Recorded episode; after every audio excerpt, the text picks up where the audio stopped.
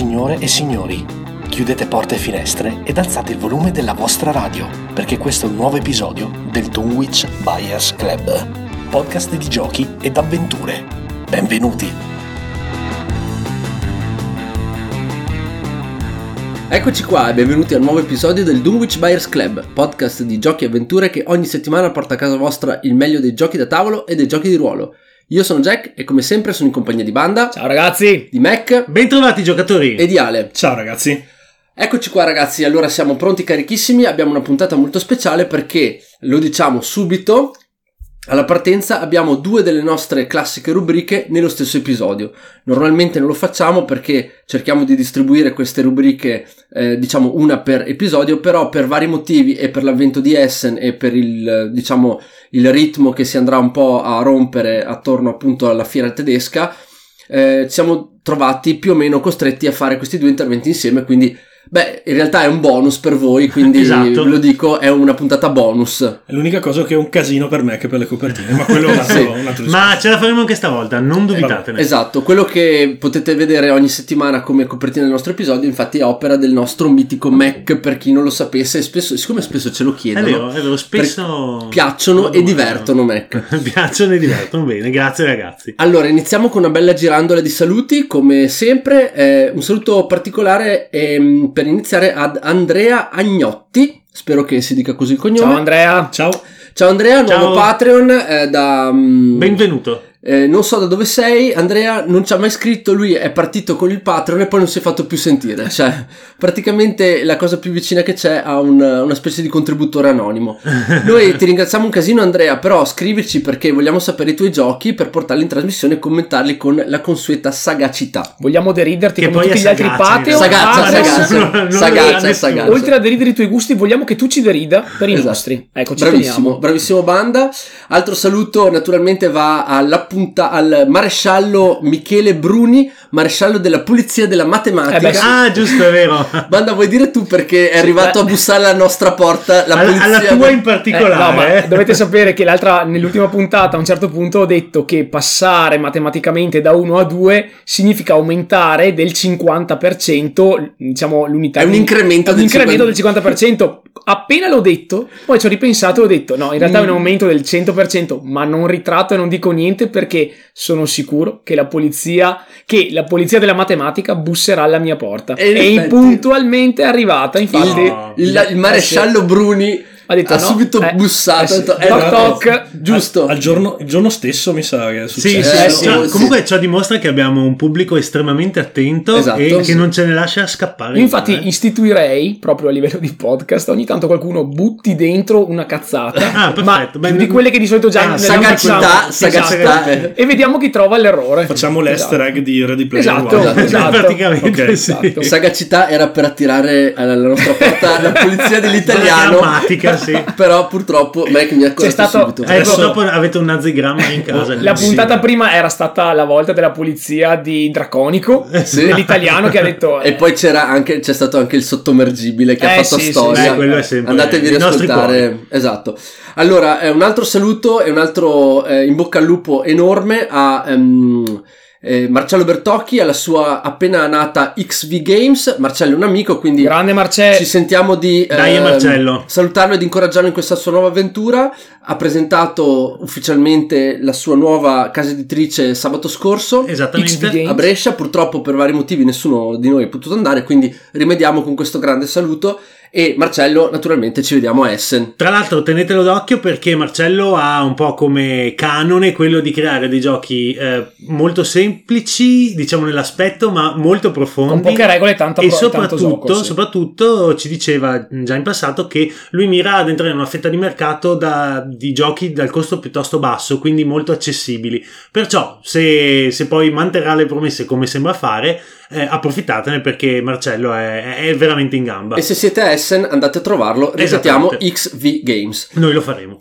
E ora signore e signori, è l'angolo del nostro sponsor Magic Merchant con le migliori uscite di questa settimana. Come funziona? Noi eh, prendiamo tutto il listone di uscite di Magic Merchant, questo nostro sponsor è un negozio online magicmerchant.it e prendiamo tra quelle che sono le novità in arrivo proprio nei prossimi giorni e sto parlando di tra l'altro eh, domani e dopodomani. Esatto. Ehm, Questa settimana bomba- questa bombe settimana atomiche. bombe atomiche. Eh, sì. Il Dunwich Bears Club per voi estrapola tre chicche e ve le dà a voi. Ripetiamo che eh, per qualsiasi ordine che voi facciate con eh, magicmerchant.it con il codice promo DBC5, Dunwich Bears Club Eh, 5 di 5. base, com- comunque è DBC5, avrete il 5% di sconto sul vostro ordine e in più la- c'è la consegna gratuita eh, di base sopra i 20 euro. Ma Jack, se scrivo DBC30 ho lo sconto del 30? No, però Ma- ben arguito, ma errato.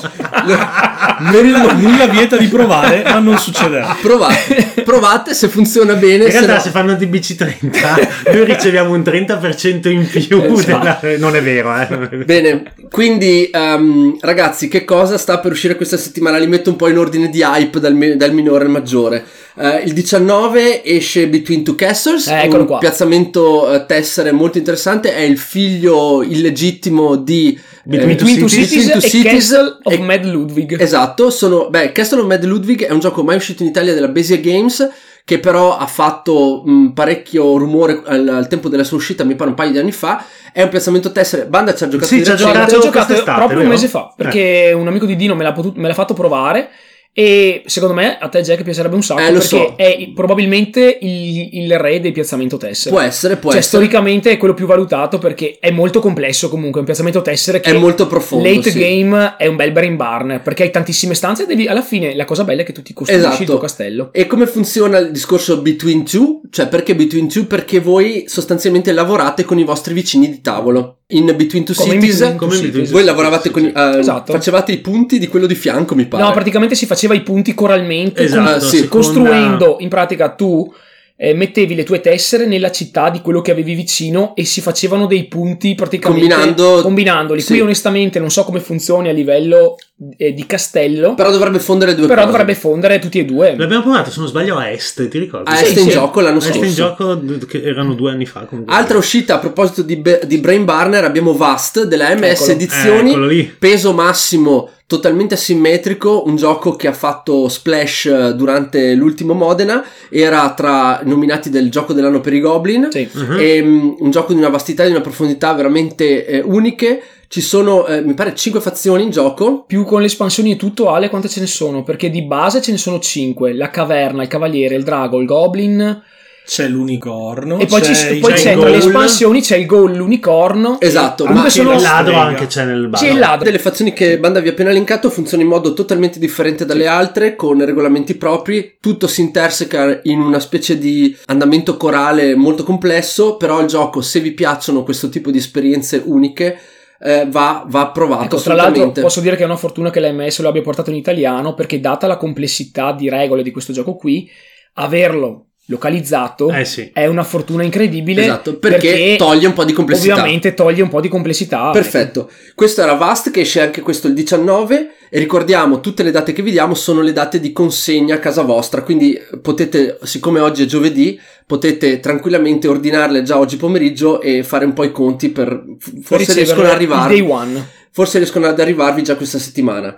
E infine l'uscita eh, lungamente annunciata è per il 18 ottobre, Eh, sì. proprio mentre vi stiamo parlando, esce Pandemic Legacy Season 2 in italiano. Grazie Smodì, Ah, finalmente, l'hai finalmente. portato tra noi. Tra l'altro ci aspetta nell'altra sala Eh, quando sì. abbiamo finito di Sì, registrare. quindi Finito di facciamo regist- fast. Che... Finito di registrare, ci tocca a febbraio, ragazzi. Le primissime impressioni le, poss- le possiamo dare Sì. in maniera molto generica. Il gioco funziona come una macchina oliata, senza nessun, non abbiamo trovato nessun problema.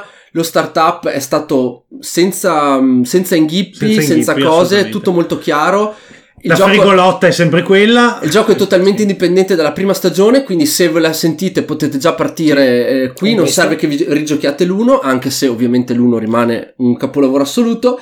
E, ragazzi, provatelo se non avete mai provato, eh, magari andate in un'associazione, fate la- ve lo fate spiegare, vi fate la, la prima avventura e poi decidete se eh, comprarlo e magari continuare con il vostro Ecco, gioco. il prologo è possibile giocarlo all'infinito, La solo cosa bella è quando, esatto, sì. quando siete ferrati col prologo, perché in questo pandemic le meccaniche Sono- come negli altri pandemic non base, variano leggermente, cioè invece di tipo met- eh, togliere cubi li mettete, cose del genere. Per il resto il meccanismo alla base è comunque quello di pandemic, però intanto vi prendete e poi cominciate quando ve la sentite. Perfetto, questo è tutto per l'angolo Magic Merchant, quindi magicmerchant.it, fate gli ordini, inserite il codice promo DBC5 e avrete il 5% di sconto sul vostro ordine, oltre che la eh, spedizione gratuita sopra i 20 euro. Bene, chiuso con il nostro sponsor, andiamo avanti e, e apriamo con The Hype by Banda. Eccomi qua!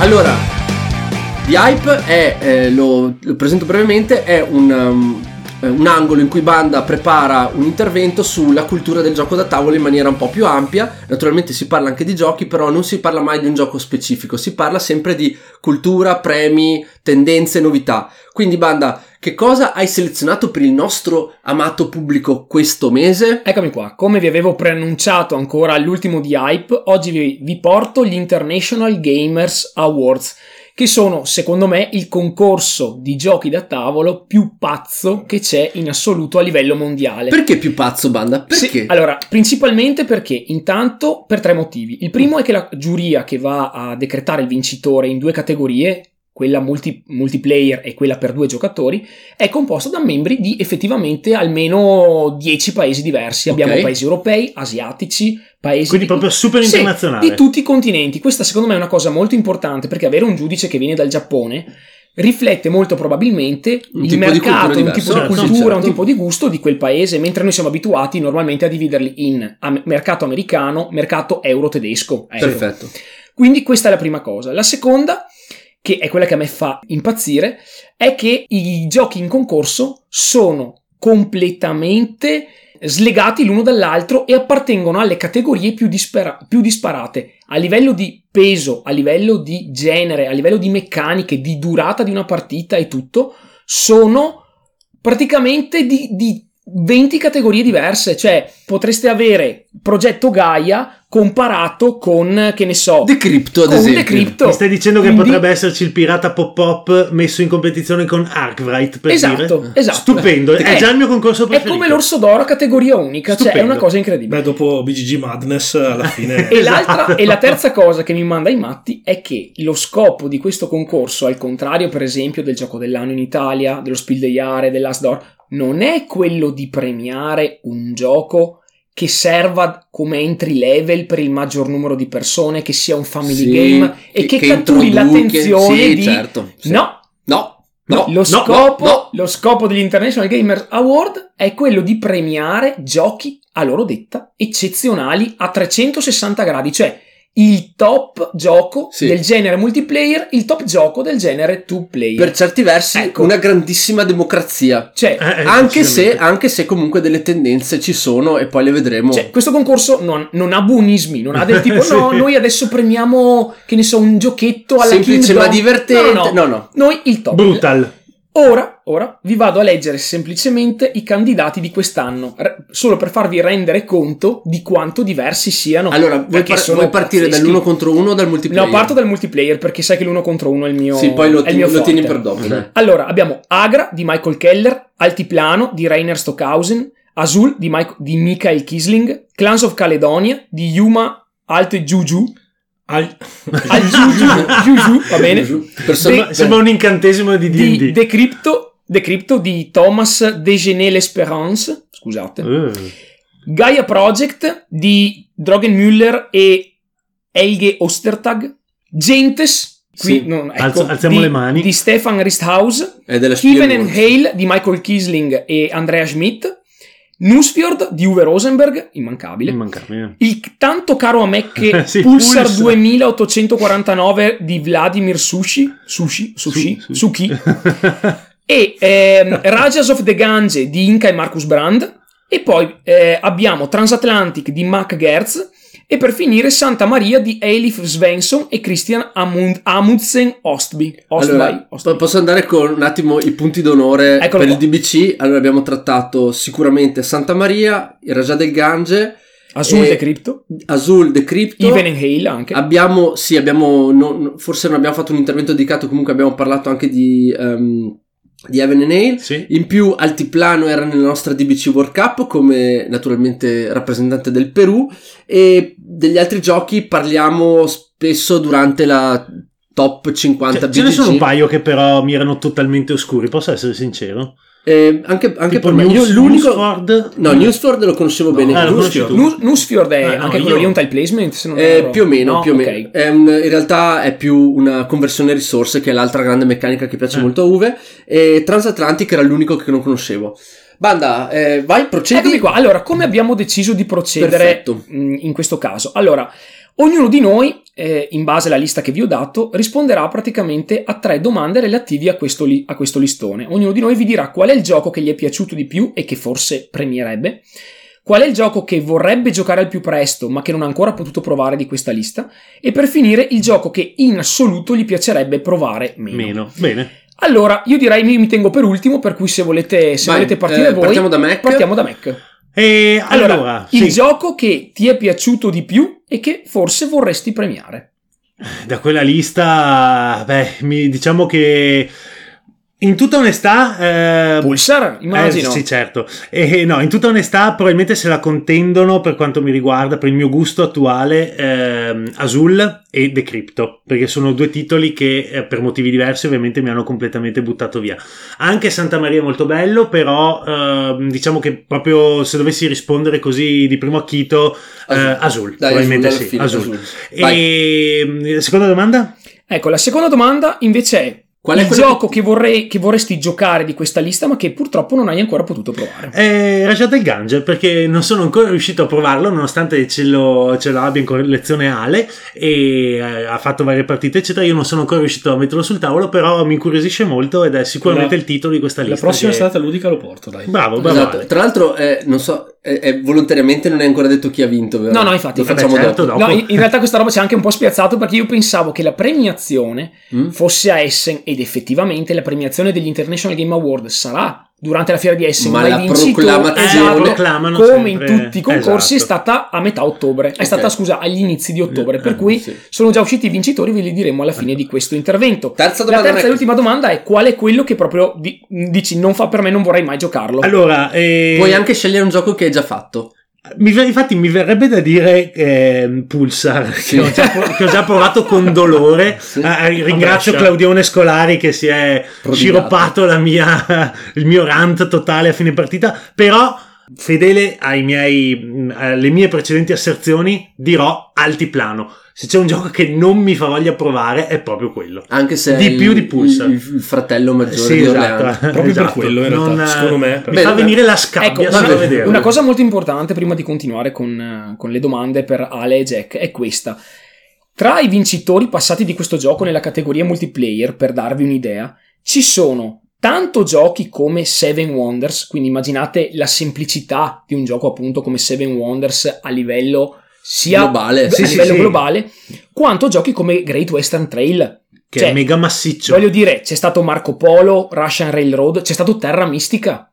Sì, Quindi- che sicuramente non è un entry No, level appunto, Agricola, True the Ages, Kailus, Sì, sì, hanno- hanno- Puerto Rico, Diciamo Tikal- che tendono a vincere gli heavy. Per- però, ecco. però sì, sono comunque giochi eh, riconosciuti in maniera oggettiva come dei grandi giochi. Beh, Cioè, perché- certo, perché il tempo gli ha dato no, questa per cosa dire qua, però- appunto che generalmente qui vincono dei giochi che poi che poi si restano. rivelano essere... che poi sì. restano. Ale, è il tuo turno. Allora, Quello che premierei probabilmente è Santa Maria.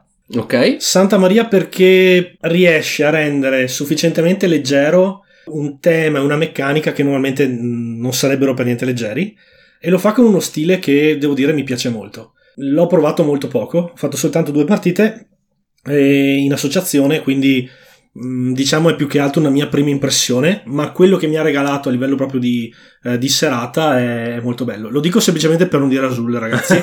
Sì, sì, no, Eh, effettivamente Azul No, ma è vero, è vero, sì. Ragazzi, Azul è un super gioco e effettivamente dovesse vincere, Non ti stupirebbe. Eh, non mi ecco. stupirebbe. dopo lo niente. diciamo, sì, ma eh, sicuramente degli altri titoli, quello che più mi ha intrigato è sicuramente Santa Maria.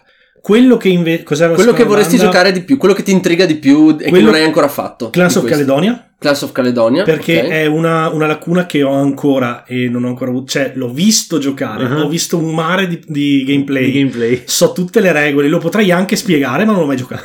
Ok. quindi, quindi è lì e mm, effettivamente mi piacerebbe provarlo. E invece sono d'accordo con Mac, quello che proprio no è Altiplano. Io adoro Orlean, adoro adoro l'espansione, Orlean. adoro l'espansione invasione, che sia nella modalità cooperativa.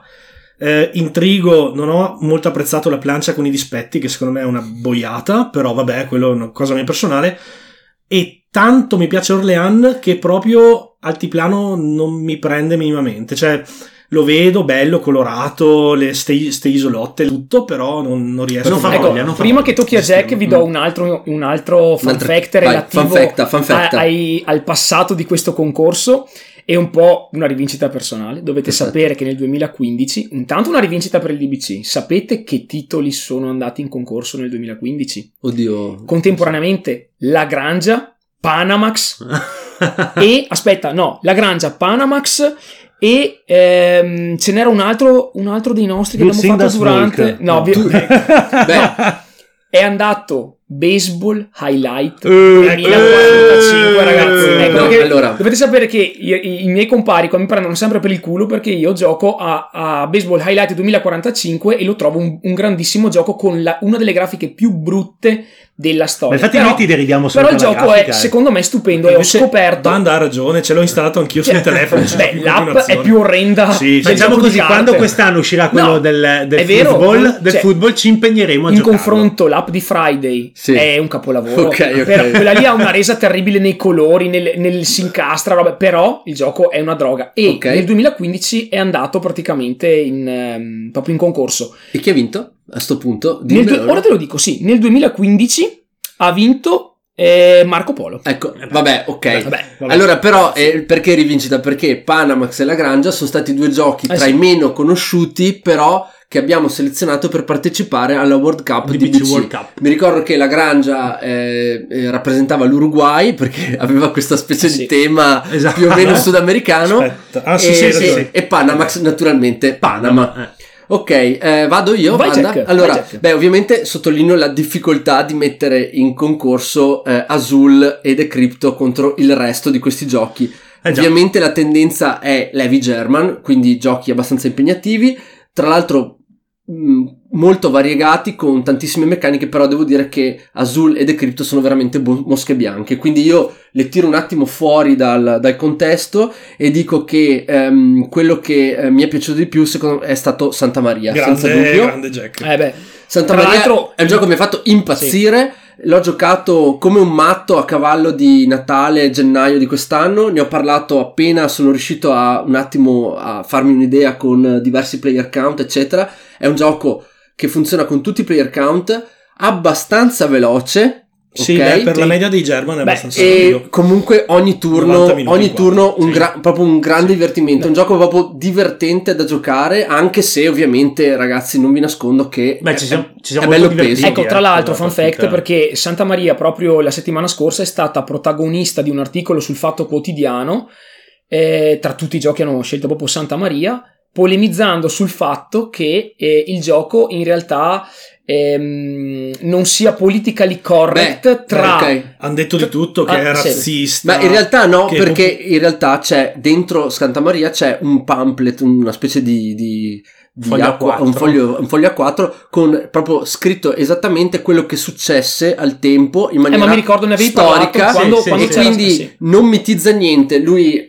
riprende delle meccaniche ovviamente molto astratte, le, le porta in un tema che ovviamente è controverso e eh, gli autori del gioco e gli editori si sono prodigati nel descrivere esattamente qual era il ru- il ruolo delle varie, ehm, delle varie figure rappresentate nel gioco nella realtà del tempo, quindi basta leggere quello e non c'è più Diciamo che questo articolo ha avuto anche troppo spazio a livello social. può essere. Ecco. E- Sì, sì, e-. Faziosità, e- Ale, sì, è faziosità. fazioso e fatto proprio per infastidire. Eh, perché alla fine Devo, classica aveva- polemica da era di Facebook. Esatto, una polemica Ehm, inutile. Andiamo avanti con invece il gioco che mi fa più voglia. Sì, ma che non hai ancora potuto Che non ho ancora provare. provato giocare. Allora, ok.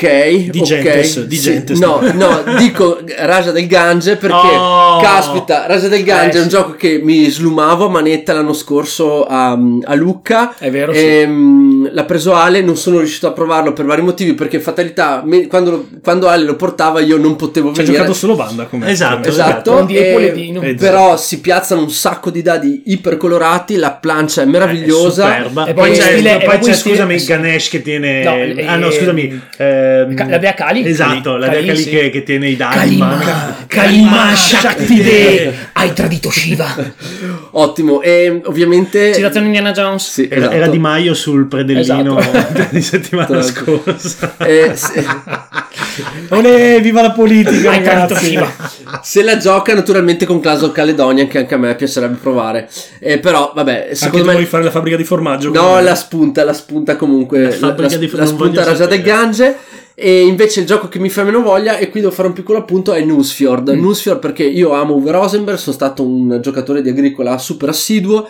ho- sono un appassionato dei suoi tile placement. Abbiamo parlato recentemente di Indian Summer, quindi sono un, un fan senza macchie, senza paura. Però, ragazzi, mi sono visto un sacco di video di gameplay di Newsford e onestamente lo trovo un gioco veramente poco interessante. Ah, ok. A parte il tema che sono questo villaggetto di pescatori che prende il pesce, fa le cose, Vivacchia. fa, cose Il vivacchia. flavor dei giochi di Uwe è sì, sempre il numero No, vabbè, Adesso quest'anno c'è quello delle Sì. serre, mi pare. Questa Io aspetto cosa che faccia il crossover, cioè i pescatori di Newsfjord che vendono la roba al porto di Le Havre. No, Eh, però per esempio eh, la, la- la festa per Odino, che è il suo Sì. gioco eh, più pesante, dove mette dentro veramente tutto quello che gli piace, è un tema comunque allegro, cioè sono, bisogna... Beh, barbari che si imbriagano, certo. Eh, sì. Cioè, scusami, vichinghi che si imbriagano. Newsfjord l'ho trovato... eh, Mac non- che non- dice barbari non vichinghi, Eh, mi è sfuggito, eh. sfuggito. C'è, c'è tantissimo eh, della sua meccanica preferita che è la trasformazione di risorse.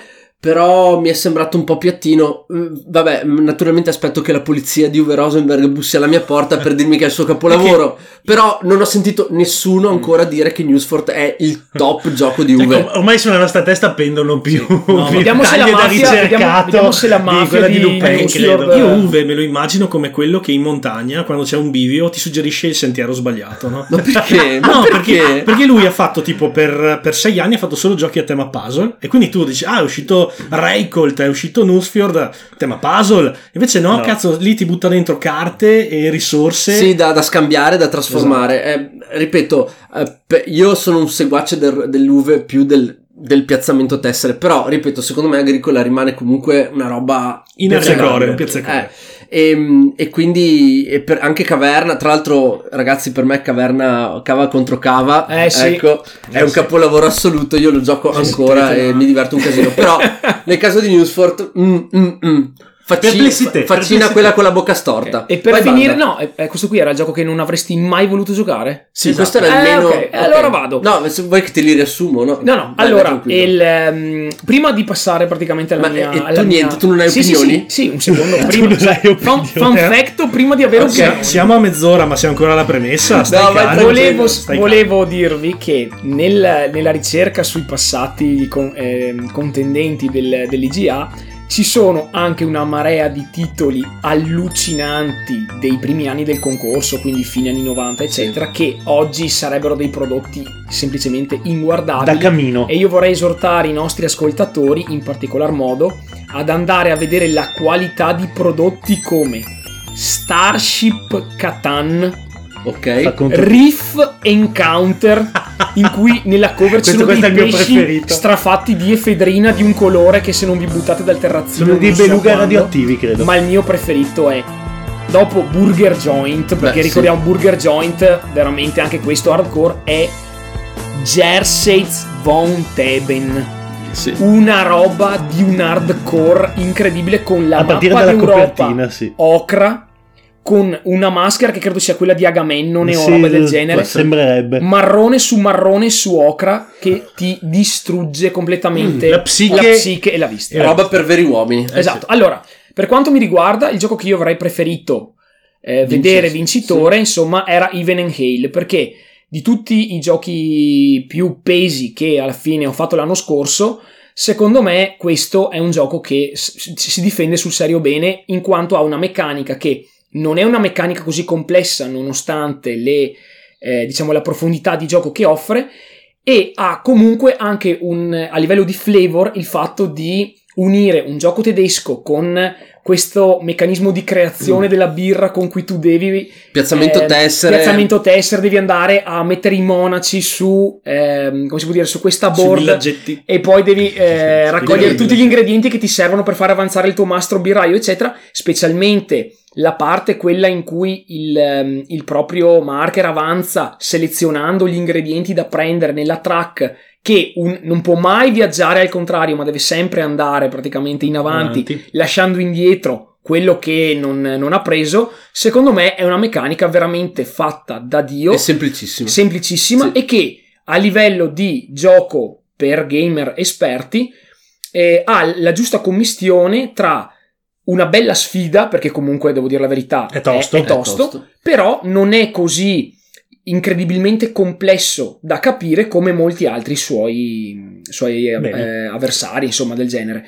Invece, per quanto riguarda il titolo, che è da una vita che vorrei provare, ma da una vita, insomma, da tanti anni che vorrei provare, ma non ho mai potuto, Sì. come fu per Terra Mistica, è Gaia Project. Per forza. Cioè, sì. un gioco che mi piacerebbe tantissimo provare, però purtroppo è un titolo che richiede molto per la spiegazione, richiede dedizione completa, perché non è che puoi fare una partita e dire ah, ho giocato a Gaia Project, devi farne almeno, non so, dico una cazzata, però devi farne almeno 5-6 per come Sì, sì. minimo passare il livello zero del gioco e Per poter entrare dire ah ok, logica, sì. ho capito che cosa davvero rende questo gioco così, così Speciale. speciale.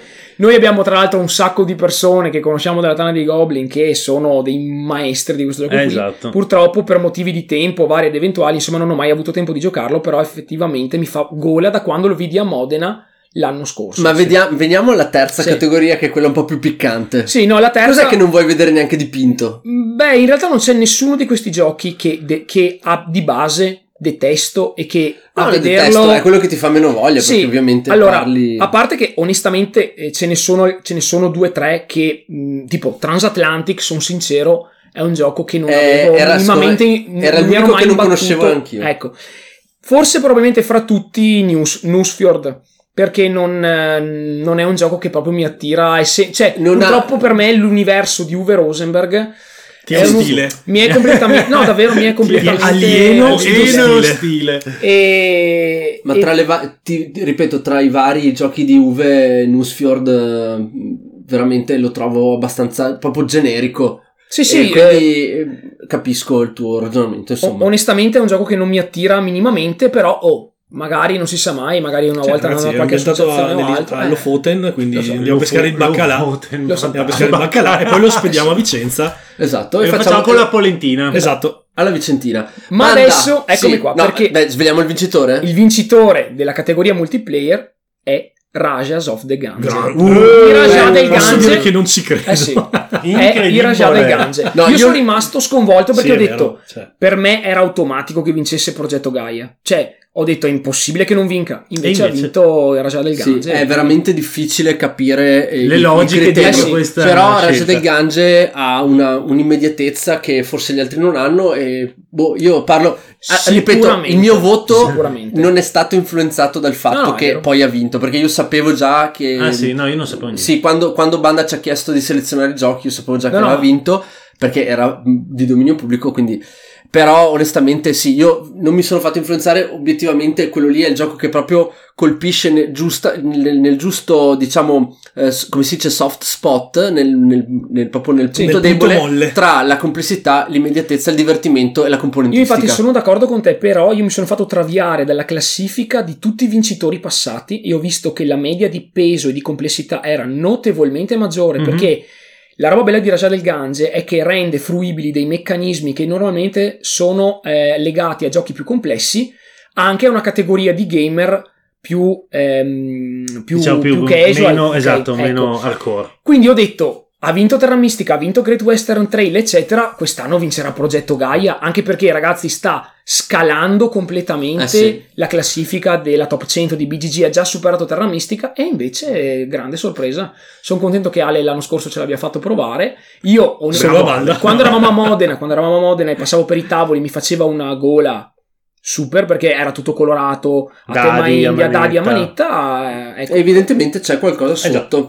Complimenti Ok. ai coniugi Brand. Esatto, idoli tra l'altro. Ecco, Ma la- banda, dai, eh sì. adesso perché io di questo, Eh sì. di questo in realtà poi non Sì. sappiamo niente perché qui te- ti sei fatti i tuoi ragionamenti. Allora ragazzi, chiaramente elucubrato. sapete che il mio player count preferito è 2 e lo dico perché eh, in 2, al di là che mi piacciono molto i card game competitivi, il, eh, il player count 2 è il mio preferito semplicemente perché è una sfida proprio tra due giocatori uno contro uno che non è viziata in alcun modo dalla condotta al tavolo di altri giocatori.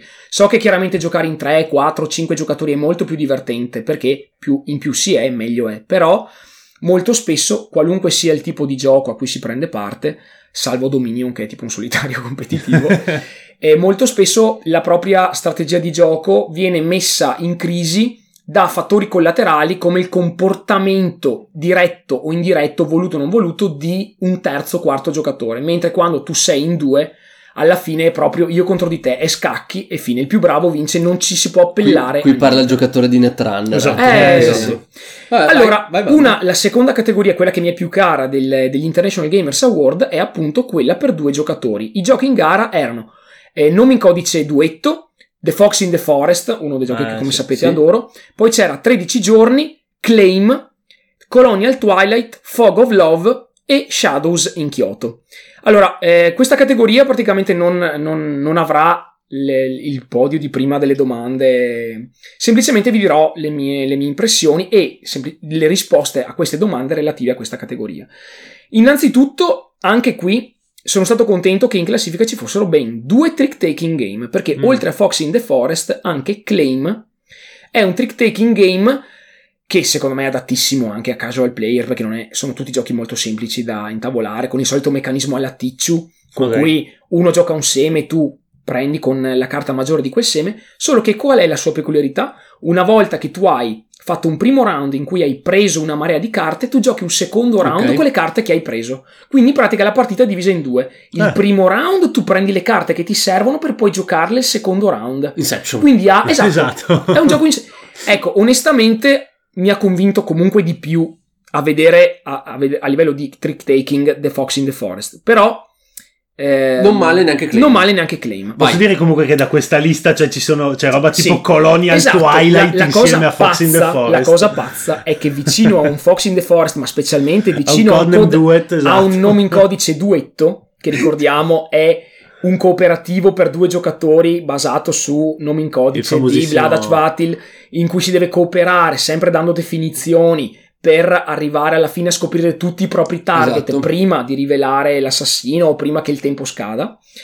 C'è Colonial Twilight. Colonial Twilight, ragazzi, è l'unico eh, titolo iper iper peso di questa classifica perché è un titolo della GMT ed è della serie Coin. Se non erro, ora guardo anche, deve essere il, il settimo volume della serie Coin ed ha una peculiarità.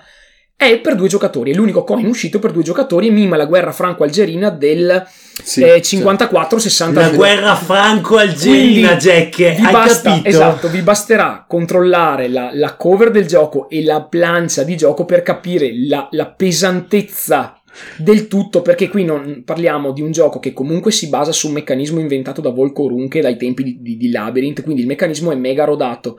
Sid ce l'ha, mi ha detto che è un gioco molto bello, però il problema è che è un gioco mega peso, quindi io mi Sì, immagino di sti fianco alle giudici- volpine, Sti di giudici che al nome in codice. un'ora giocano a nome in codice duetto e poi dicono ok ora è il tempo di giocare a Colonial Twilight E e, si sputare mettono lì e sangue. sputare sangue vabbè.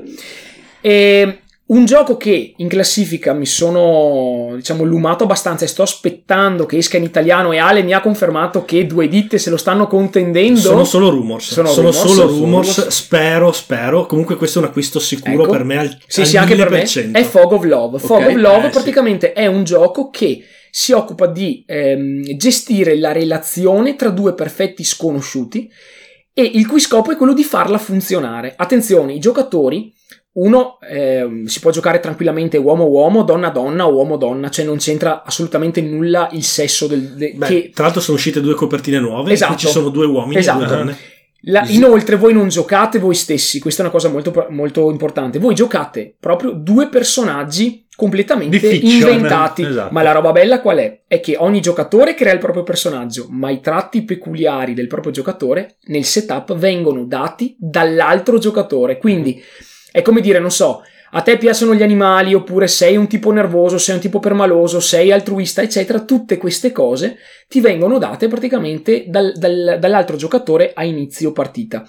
Ci sono tanti indicatori che servono per ehm, contemporaneamente bilanciare la personalità dei due giocatori e della relazione e inoltre sono quelli con cui dopo tu vai a punteggio perché per esempio un obiettivo di, di questo gioco potrebbe essere che in una certa area emotiva del gioco tu devi avere un tot punteggio. Sì, ma perché ti interessa, Banda? No, mi interessa perché è, è fantastico, cioè è, in, è, inno, è, È molto- ultra è molto innovativo e particolare, soprattutto sì. ultra originale. Tra l'altro è bellissimo Cioè, esteticamente. esteticamente la grafica ha la Time Stories, Esatto, cioè ha è proprio tutto, tutto in molto minimal, bianco, bianco. molto Bianco, minimal, minimal, però è molto sì. bello perché questo, questi auto- questo autore, Jacob Jaskov, è riuscito a eh, creare proprio un gioco su una, rela- su una relazione di coppia Perfetto. e tra l'altro tu puoi rigiocarlo infinite volte perché ogni volta i tuoi attributi sono diversi, i tuoi, eh, come si può dire, i tuoi mh, ehm, scopi sono diversi in quanto Sì. ci sono delle bustine chiuse che tu apri e all'interno ci sono gli scenari che tu vai a giocare. Perfetto. Quindi Mm. l'incontro avverrà in un modo diverso, la, Sì. la relazione andrà in un altro modo. e Quindi secondo diciamo me questo, è il gioco che ti attira di questo più è e il gioco giocare. che da- vorrei giocare il prima possibile Mm. ed è introvabile perché c'è stato il Kickstarter l'anno scorso, è andato a ruba, adesso speriamo che arrivi in italiano o Ok. che ci sia magari un secondo E posso chiederti invece qual è il gioco che ti, ha fatto meno, che ti fa meno voglia di questi, eh, di questi qui? Allora, eh, sicuramente il gioco che mi fa meno voglia probabilmente è Shadows in Kyoto, che è Mm. un misto tra eh, stratego e ehm, Onitama, Sì. in quanto tu hai una griglia, lo so, è un astratto e dovrebbe in realtà piacermi un sacco, però ammetto che non rispetto agli altri, voglia, eh, secondo capita. me è una marcia In meno. marcia in Meno. Ah. Meno. Praticamente tu hai una griglia in cui ti muovi e cosa succede? Durante l'epoca, quando, è stato, quando è iniziata l'epoca Meiji e lo shogunato era in declino, c'erano dei servizi segreti che lavoravano per riportarlo in auge. Mhm. Allora, qui c'è un servizio segreto, fa l'Oni Waban, credo, che è fatto solo di donne.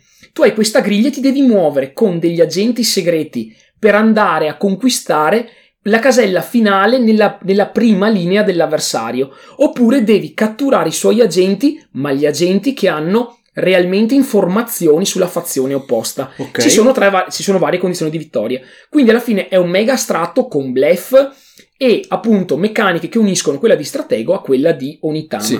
Però a dirla così sembra mega figo. In realtà, dopo informandomi, leggendo, vedendo, è quello che un po' mi ha. Cioè, o meglio, o Forse meglio, non è così o super. meglio, non è un brutto gioco, ma rispetto agli altri, secondo me, certo, appunto, inferiore. è Beh, inferiore. in, fondo, in fondo, in fondo, in fondo, chi ha vinto? Alla fine ha vinto nome in codice duetto. Ecco, Eh, eh, cioè, eh, il party game. il party game. Premiamo cose a a caso. caso. Per dirvi, la- eh, l'anno scorso aveva vinto Arkham Horror LCG. Che vabbè, Avevano vinto, no, ecco, l'anno parlato. prima Seven Wonders. Duel Sì, si eh, sta, ok. ma l'anno prima Eh. Virsindas Volk. Ah, Eh. Virsindas Volk, quello- Cioè, Virsindas Eh, quello dove si fa la, la coda per il Esatto, pane in Polonia. esatto.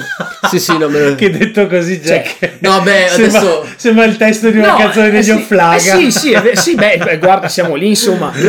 È un No. gioco di culto, però anche quello è un gioco in realtà de sé, perché voglio, voglio Abbastanza dire, peso, sì. per un milione di persone che giocano a Codename Duetto, ce ne sono due che Perfetto, giocano a eh, Virsindas certo. Volk, ecco.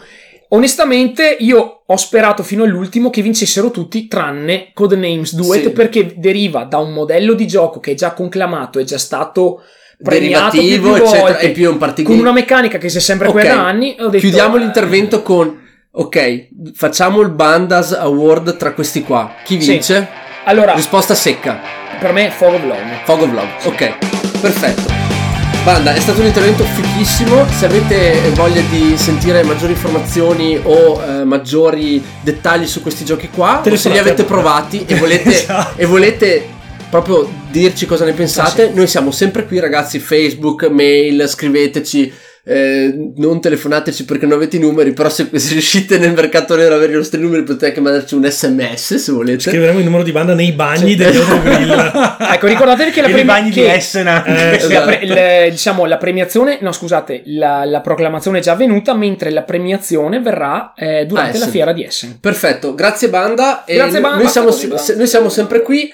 E adesso è il momento invece di un'altra rubrica ehm, di giochi di ruolo. Mac se ne è occupato eh, in maniera molto speciale perché stiamo parlando naturalmente di una puntata speciale del suo DG, eh, GDR Digest. Uno speciale RPG dello Digest. speciale. Uno speciale Esatto, dello speciale speciale. dello speciale. Perché Mac meta. si è preso le, nomi- le molto controverse nomination del gioco di ruolo dell'anno italiano, quindi il premio che è stato dato eh, la settimana scorsa e che verrà eh, naturalmente consegnato in pompa magna a Lucca, Lucca. 2018, si è studiato le nomination, si è studiato il vincitore e oggi è qui per parlarci di questo premio, di questo evento e dei giochi in esso contenuti.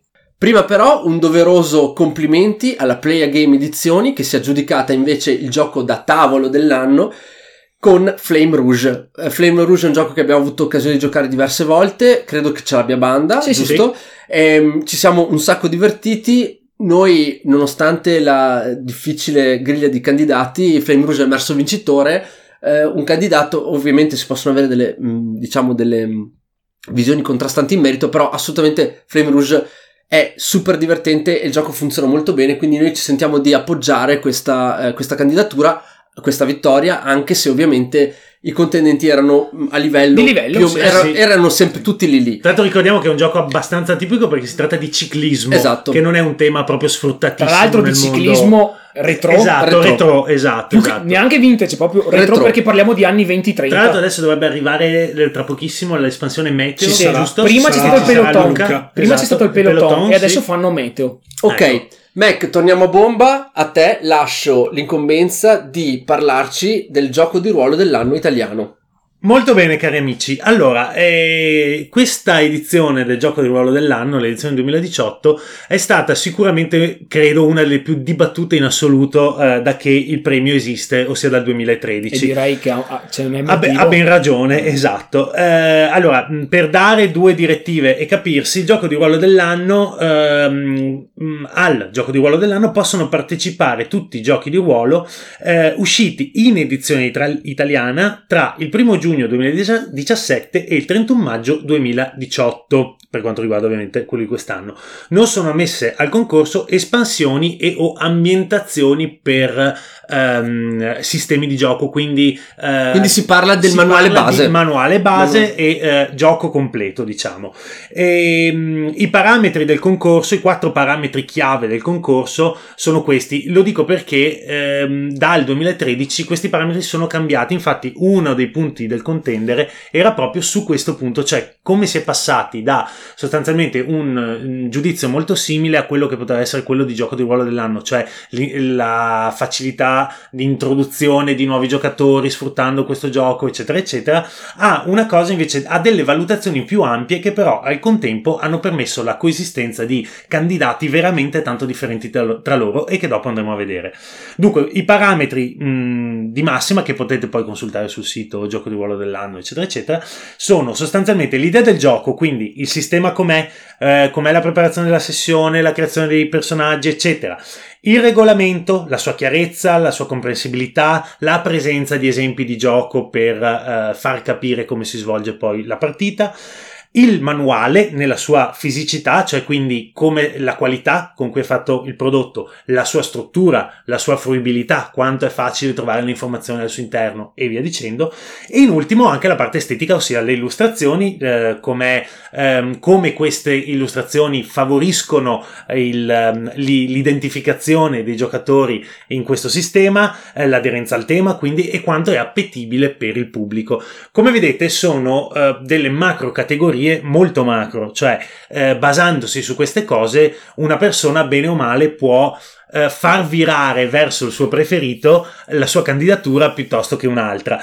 E questo è stato motivo di eh, grossa discussione proprio perché s- alcuni eh, dicono sono dei, dei parametri troppo laschi cioè eh, ci sono, sono Vogliono dire tutto e niente. vogliono dire tutto e niente. Difatti i cinque candidati finali a mio avviso sono de- dei giochi che fra di loro più diversi non potrebbero essere Allora, eh, sicuramente avete sentito che è stato candidato eh, D&D quinta edizione, Dungeons and Dragons. Dungeons and Dragons quinta edizione, il Player's Handbook, perché lo specifico? Perché una e la prima delle più grandi eh, controversie eh, riguardo questo candidato è che secondo alcuni con il solo Player's Handbook Non ci puoi non ci puoi giocare. In realtà non è vero, perché eh, come ho ch- chiesto conferma al nostro guru di Sì, sì. Dungeons and Dragons, Ma te l'ho confermato, sì, fratello, ma te l'ho confermato anch'io. e, sì, sì, e sì. di fatto con il Player's Handbook tu puoi Sì. giocare a D&D quinta edizione. Ti manca l'ambientazione, però di fatto da, ormai da decenni l'ambientazione standard di Dungeons and Dragons è quella dei Forgotten Realms e quindi eh, bene o male sono informazioni veramente facilmente reperibili. Quindi il sistema di gioco di per sé dal Player's Handbook è eh, perfettamente coperto e, e si può giocare tranquillamente. Ehm, andando a ritroso eh, con gli altri candidati abbiamo Cabal della eh, Gigi Studio e gli stessi di Simba- che hanno portato in italiano Simba Simba Rome e Cabal è un gioco mh, più tradizionale ehm, molto cupo eh, da un afflato esoterico Fantasy? mo- no molto sulla scia di cult Ormai sì. quindi Ah, ok. parliamo di eh, allora non è ambientato nel nostro mondo ma è ambientato in eh, questo mondo di eh, teomachia ultima che però è come dire una mh, è comunque dal taglio moderno ecco. Power player? No, no, assolutamente. Eh, è molto interessante perché ha un comparto di ehm, ambientazione veramente, veramente spesso e molto profondo. Cioè, i... Non è che sono io che dico veramente, veramente. Eh, invece Io te lo lo devo dire dico. io stavolta. Veramente, veramente. È veramente, Il veramente doppio, profondo. il doppio veramente Il doppio significa veramente. veramente, veramente, Veramentissimo. Ah, Ma veramentissimo. io direi che Banda però diceva davvero. Davvero, Davvero, davvero, davvero. No, tu hai il doppio davvero. Allora, veramente, veramente eh, profondo. Ok, fai un cultista di, Eh, di no, fatto? è, no. è sostanzialmente Fai un cabalista? gioco- tutto il, sì, esatto, Jack. Tutto il gioco è eh, improntato su ehm, il- l'esoterismo, il mistero, le sette segrete e guerre occulte che avvengono fra gli dei e i mortali. Fai il massone. Sei uno della P2. Perfetto. tutto, ok, P2. quanto, tutto quanto è eh, politica con lo scopo puntata, di No, no. andare oltre il velo. È per questo che ho citato Cult, che è Perfetto. stato proprio il, il primo Eh, e più sì. grande gioco del, eh, dello scoprire la menzogna della realtà, no? Uno Ok. dei manuali più inintelligibili che io ricordo. Ecco, invece Cabal è molto interessante perché pur eh, facendo confluire in sé molte, eh, moltissime influenze diverse, eh, teosofia, teologia, filosofia e così via, eh, è, un, ehm, è veramente molto chiaro e sebbene le informazioni siano veramente tante, è molto ben scritto ed è eh, molto interessante anche da leggere solo come materiale. Perfetto. Gli autori sono alla loro p- opera prima, il sistema è un dado da 6 originale, sostanzialmente un pool di dadi con target number con livello di successo variabile, molto semplice che molto al servizio del gioco permette di risolvere ehm, velocemente le, Ho le- una domanda, ma contese, le questo gioco di sicuro non sarà adatto ai neofiti. Diciamo che per quanto riguarda la tematica, eh, il mio parere è ni, nel senso che è sicuramente interessante, intrigante tutto, però eh, come entry level, forse anche per la quantità di informazioni contenute nel manuale, eh, un pochino può spaventare. io, ecco, sì. io, a- voglio dire, al di là della meccanica proprio con cui Sì. tu effettui le cose, intendo proprio a livello tematico, cioè eh, il tipo di gioco che è richiesto a quelli al tavolo mi pare molto di alto Se- livello. secondo ecco. me, secondo me sì, mi- almeno mi sono fatto quest'idea, e... però di fatto appunto non essendoci più questo come parametro di giudizio, anche Ok, lì appunto valeva tutto. È un gioco, esatto, è un gioco Ok, bello, vale bello importante. Vale tutto. Andiamo avanti. Andiamo avanti con l'altro titolo della Gigi Studio in concorso, eh, ne aveva ben due e si tratta di B-Movie. E, mm, B-Movie è un prodotto interessante che io ammetto candidamente di aver snobbato lungamente eh, prima di essere attratto in realtà dalla, mm, dall'idea, d- dopo averne scoperto l'idea che sta alla base ed esserne stato attratto. Sostanzialmente B-Movie si eh, ripromette di ricreare eh, la situazione, vi ricordate delle serate eh, negli anni 90 quando ci si trovava fra amici, tra quattro amici si diceva che facciamo stasera? Andiamo a vedere, andiamo a noleggiare, no, andiamo 18. a noleggiare No. Dei VHS. Ok, allora si andava tutti al distributore automatico delle videocassette, ognuno sceglieva un titolo. Un porno, andava- ed- si mandava no, dentro qua- uno. quando non si sceglieva quello, Lezioni sul piano. Esatto.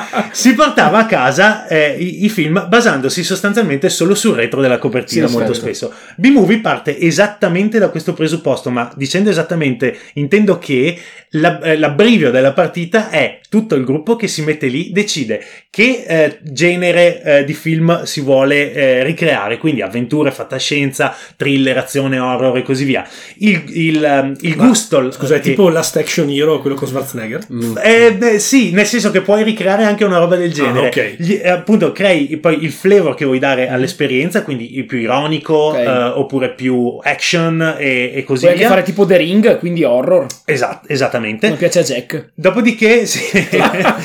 Una volta vi racconterò la mia esperienza con quando sono andato al cinema a vedere The Ring. Ma non è Ma la non è giornata adatta. Credo sia, la, credo sia la terza Sì, volta che viene sì. citata questa cosa. Millanta. Lascia, sta- Millanta. lascia passare che questo è il tormentone. Di Vabbè. seguito poi eh, si sceglie il- la copertina, nel senso che si decide proprio Mm. cosa c'è sulla Mm. copertina fisicamente e poi cosa c'è nella quarta di Mm. copertina, dove ci sono, sapete, le, tipo le quattro scene chiave. Mm. Ok, eh, un breve... ho capito che si tratta di un, Eh un no, ma gioco New Wave in cui eh, senza esatto. master. Eh, eh, sì, Perché E c'è poi- scritto no, non ci che sono altro- i dadi, non ci sono carte.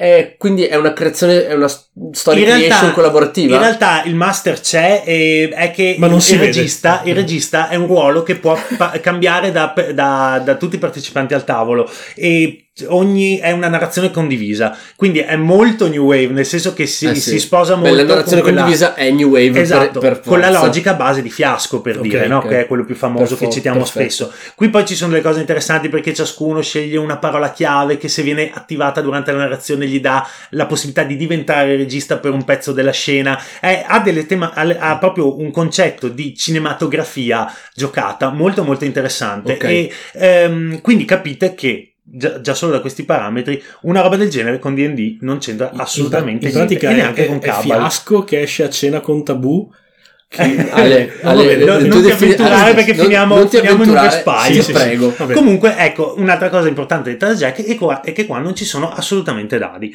E Ok. per procedere eh, abbiamo eh, The Sprawl, che è ehm, un gioco basato sul motore di Apocalypse World. Chi è che lo edita in Eh, eh, The? Sprawl è della. Dreamlord Press. Ok. Eh, e appunto si basa su eh, Apocalypse World che come sapete è stato un eh, grandissimo spartiacque eh, nella, ehm, per quanto riguarda il mondo del gioco di ruolo della New Wave proprio perché ha eh, dato moltissimo accento alle relazioni fra i personaggi e soprattutto a eh, i playbook che sono sostanzialmente le classi che puoi andare ad interpretare che sono unici, cioè ogni personaggio fa una cosa completamente diversa dall'altra in una maniera tutta sua. Come in Vasta praticamente. Esatto. Esatto, il concetto è faccio la caverna, le fa il drago. In questo caso The Sprawl è ispirato appunto a Apocalypse World, ma ne amplia le meccaniche e soprattutto il taglio che gli viene dato, come suggerisce giustamente il titolo, è quello del cyberpunk classico, proprio cyberpunk 2020, ovviamente con le dovute distanze perché non è l'ambientazione di cyberpunk quella tradizionale, Niente, si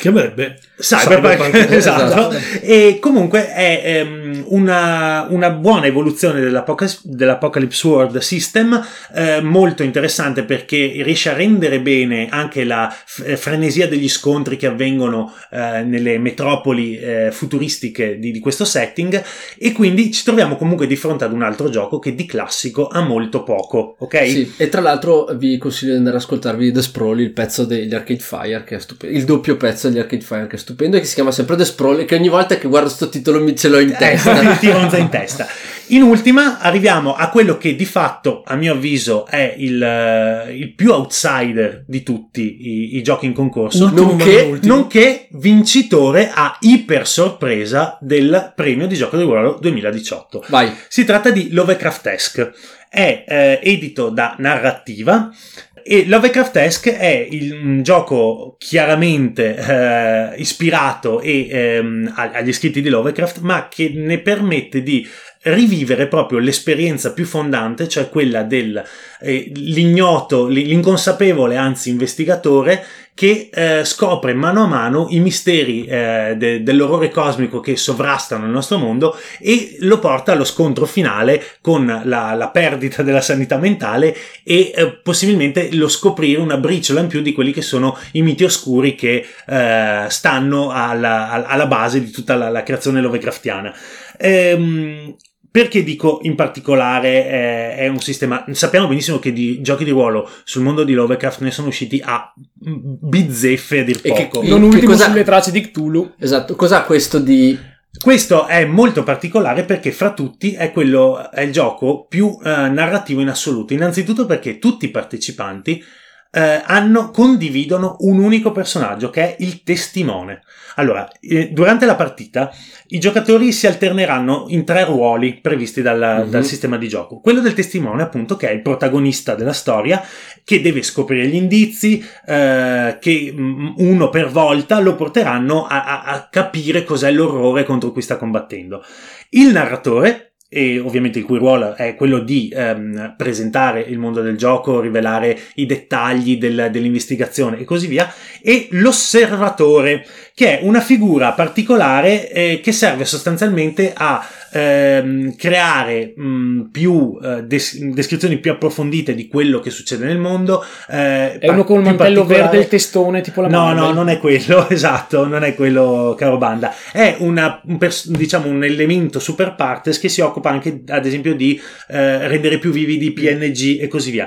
Tutto questo avviene, eh, questi tre ruoli vengono girati tra i partecipanti al tavolo che eh, tramite una, una serie di ehm, sistemi, un sistema basato su, su carte, ma non solo, eh, serviranno a, ehm, si occuperanno di creare assieme la storia e questa è la cosa particolare, cioè qui siamo proprio in territorio fiasco, Cioè, completamente, ok, ok. completamente Narrazio- narrazione completamente condivisa e, C'è e- il master, per esempio? No, no, cioè sono ci sono, ci sono questi tre ruoli e basta. Ok, scusa, e c'è anche. Eh, scusa, sbaglio? O nel- nella pagina del gioco vedo addirittura un puntatore laser? Cos'è? Allora, no, è, È la- una torcia? Esatto, La è una torcia. torcia UV che, che è stata data a tutti quelli che hanno fatto il preordine dell'edizione italiana perché Ok. nelle pagine della- Esatto. della- dell'edizione italiana è stata eh, im- eh, impressa con un inchiostro UV eh, tutta una serie di ehm, dettagli geroglifici, eh, tentacoli, Ok. cose particolari, indizi che sono visibili sostan- solamente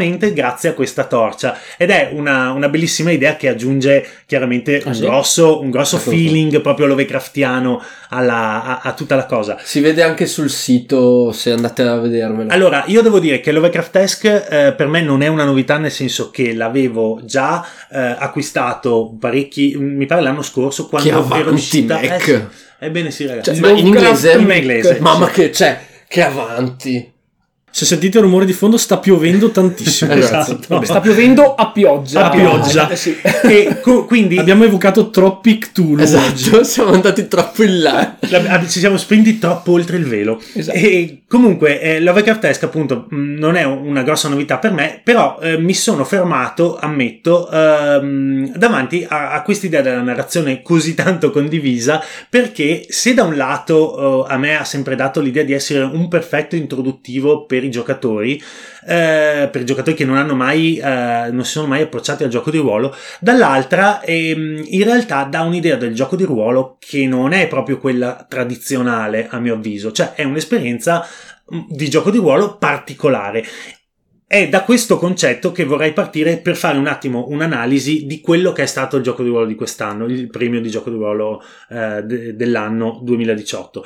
Ehm, sostanzialmente io mi sono reso conto, leggendo molti articoli, ascoltando molte interviste, che nello stesso ambiente degli addetti ai lavori c'è un, un problema di eh, capire che cosa funziona e cosa non funziona per il pubblico. Di fatto però noi ci troviamo, tanto per dire, quest'anno a Lucca ci saranno 50 nuove uscite di giochi di ruolo, cioè un numero del Ok. genere, 50 ragazzi, 50 manuali che escono. Ok. Io non ricordo sinceramente Aspetta, 50 no, solo espansioni. No, no, no, no. Proprio 50 manuali no, base. eh, beh, no, anche Ok, parliamo anche- manuali, Ok, espansioni. Però anche che fossero 30, voglio dire, Eh, i manuali base sono comunque. Ma tantissimo, 15 ragazzi. è tantissimo, cioè- è, è un mercato che negli ultimi 3-4 anni è veramente esploso come una granata. Quindi eh, un gioco, un, un premio come il gioco di ruolo dell'anno che si rifà un po' troppo a stilemi, secondo me, eh, vecchi, eh, è diventato stretto. Perché poi ci ritroviamo con queste cose. Cioè, ci ritroviamo da una parte Dungeons and calderone Dragons- assurdo. Sì, ci Sì. troviamo da una parte Dungeons and Dragons che è innegabilmente il gioco che ha eh, rotto tutti gli schemi anche qua in Italia perché voi andate su,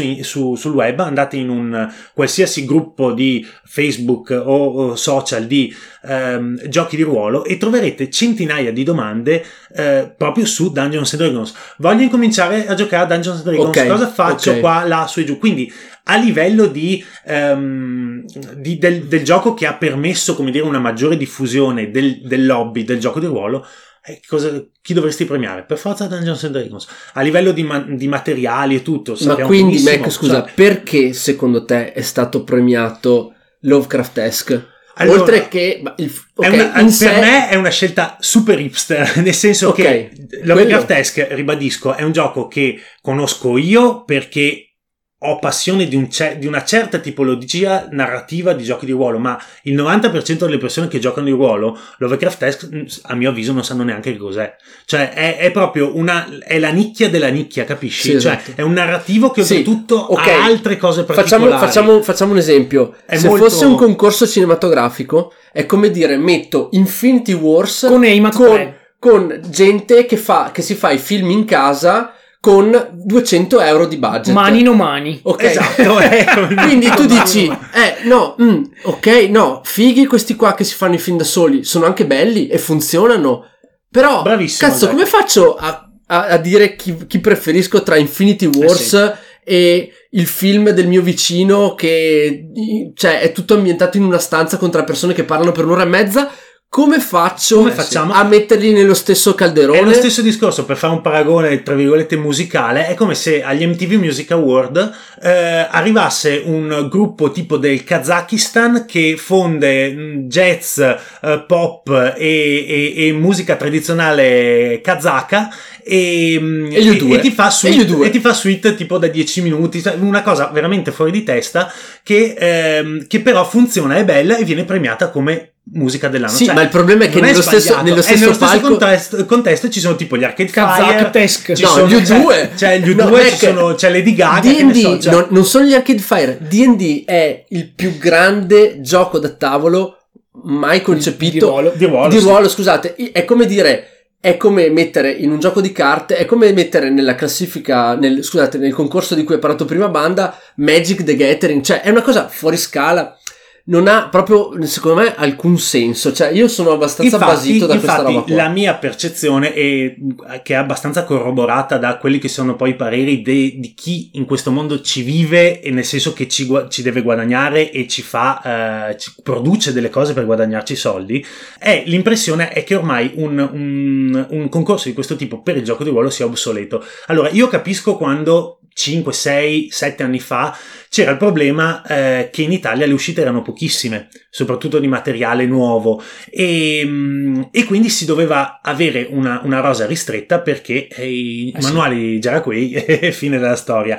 E, mm, adesso che abbiamo tante uscite, tante cose diverse, eh, ci sono addirittura case che avevano dei titoli veramente interessanti, ma che non hanno neanche fatto eh, l'iscrizione. Per dire, mm, un titolo mm, piuttosto interessante dell'anno scorso, Memento Mori, che è pre- stato presente della Arriving Distribution, presentato in grande spolvero a Luca 2017, un titolo molto interessante, particolare e, e così via, eh, non è stato nemmeno iscritto dalla Raven. Cioè, è, mm, è una cosa.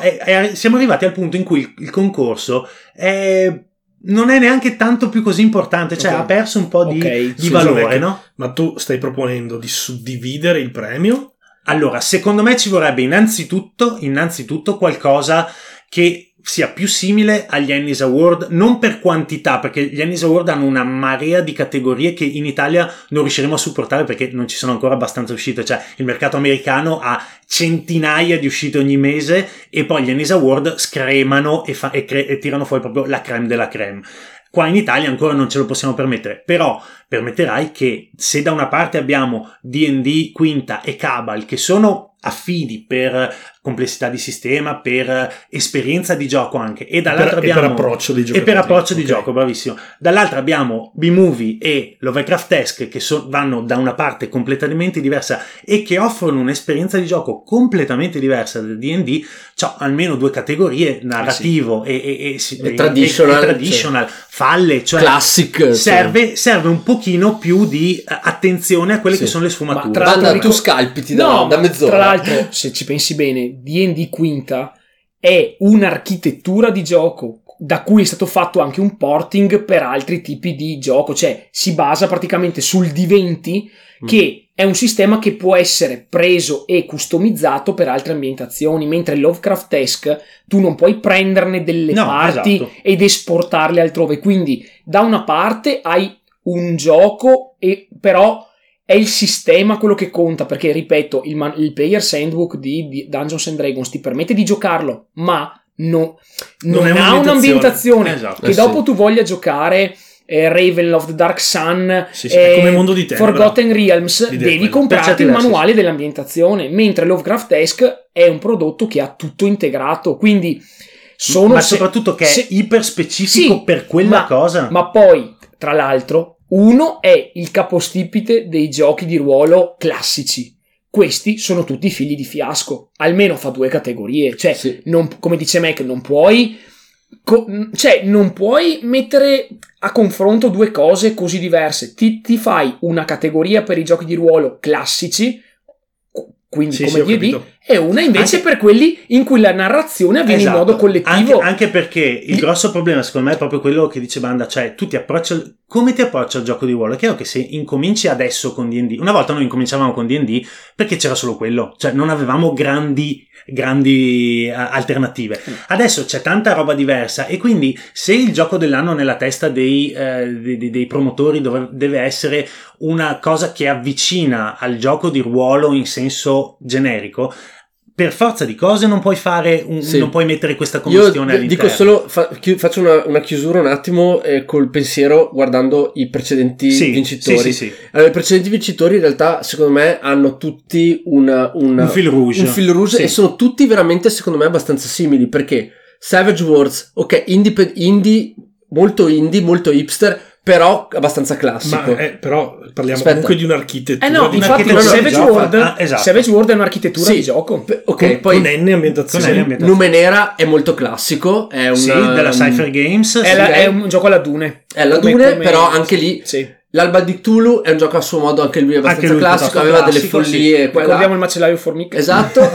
Sì. Seven Seas era un gioco super classico, Beh, abbastanza. no, ni- nel senso che eh, il Con primo dei- 7C, questa è la Sì, seconda edizione. Però voglio Eh, dire, tutti questi Cappa giochi e spada, pirati. ci fa- muoviamo tutti cioè, in una direzione di gioco di intesa di gioco di ruolo, cioè io sono il master e voi siete i miei giocatori, Esatto. questa ce l'hanno Ecco, tutti. per chi ci ascolta, noi per classico intendiamo un gioco di ruolo come è stato fino a qualche anno fa con master, giocatori, schede personaggio, Dadi. di dadi. Esatto. Niente di narrativo in cui i giocatori vadano a aggiungere qualcosa sopra ciò che dice il master. Ok. Mentre per New, Age, New Wave, scusate, noi intendiamo tutti i giochi che sono venuti dopo Fiasco, quindi giochi in cui il master non tradi- praticamente svolge una parte eh, narrativa O addirittura pari, non c'è. o addirittura O non addirittura c'è, non c'è, pari a quella dei giocatori. Esatto.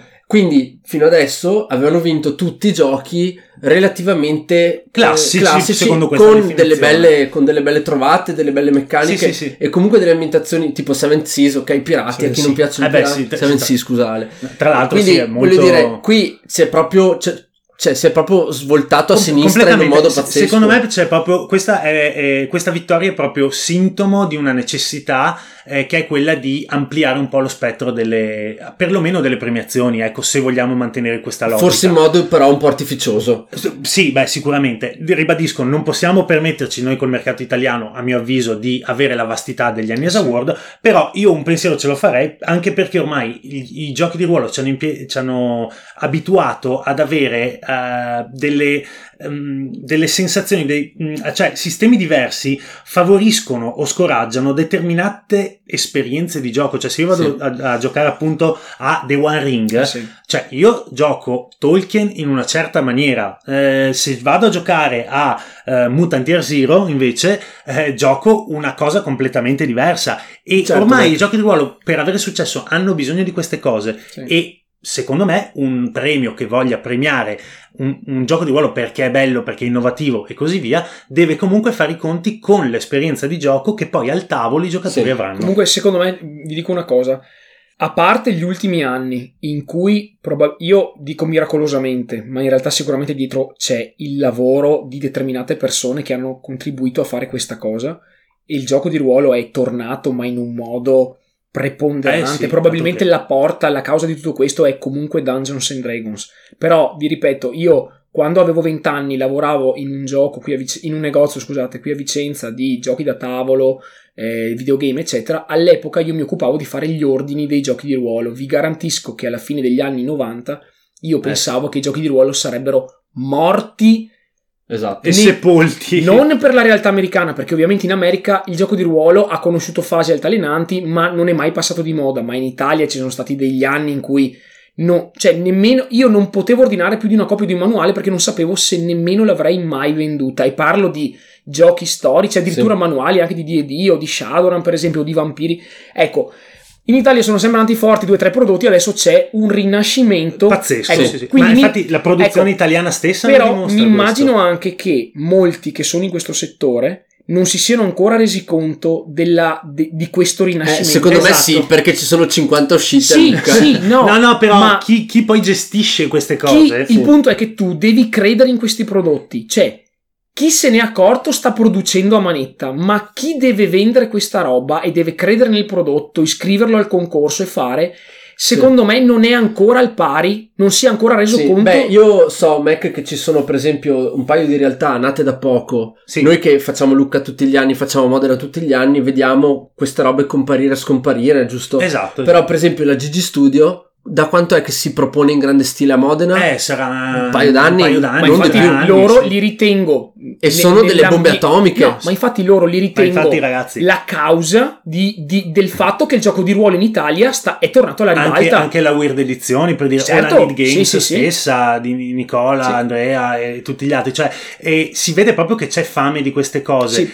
La- la- infatti io non so, l'anno prossimo, l'anno prossimo ragazzi arriveranno, di- sono usciti adesso di quei giochi in italiano, che l'anno prossimo il concorso del... Cioè, Esplode. oh, esplode Sì, tutto. Ecco, cioè. però devo dire una roba, al di là del Genesis, gioco... ogni riferimento cioè, a The Genesis Eh, è ma sarà fuori perché Ah, esce a Luca di quest'anno. Noi per tre quarti trattiamo giochi da tavolo. I giochi da tavolo hanno una componente oggettiva che i giochi di ruolo non hanno. Cioè, Bravissimo. quando tu giochi un gioco da tavolo, nel tempo tu ti rendi conto oggettivamente se il prodotto che tu vai a trattare è un buon prodotto oppure no. Fino a un certo limite, dopo entrano i gusti personali. Però, non so, un gioco come Progetto Gaia, dico uno a caso, Mhm. è, Certo. è Mm, È più Eh, semplice l'analisi oggettiva. Sì, Sono- sì, ecco, sì, mentre ci sono dei paletti più quindi rigidi, quando un editore italiano o quando un distributore italiano deve prenderne i diritti per distribuirlo e venderlo ha le spalle coperte dalla qualità internazionale che è stata conferita a questo titolo, ok? Mentre i giochi di ruolo non funzionano così perché escono 50 titoli, ma tu cosa fai? Te li leggi tutti? Come fai a capire Magari. qual è un prodotto che va bene per quale pubblico? Perché il pubblico dei giochi di ruolo è un pubblico molto ristretto. In base all'ambientazione, in base al sistema, a mille robe, non è facile scommettere su questi prodotti, non è mai stato così.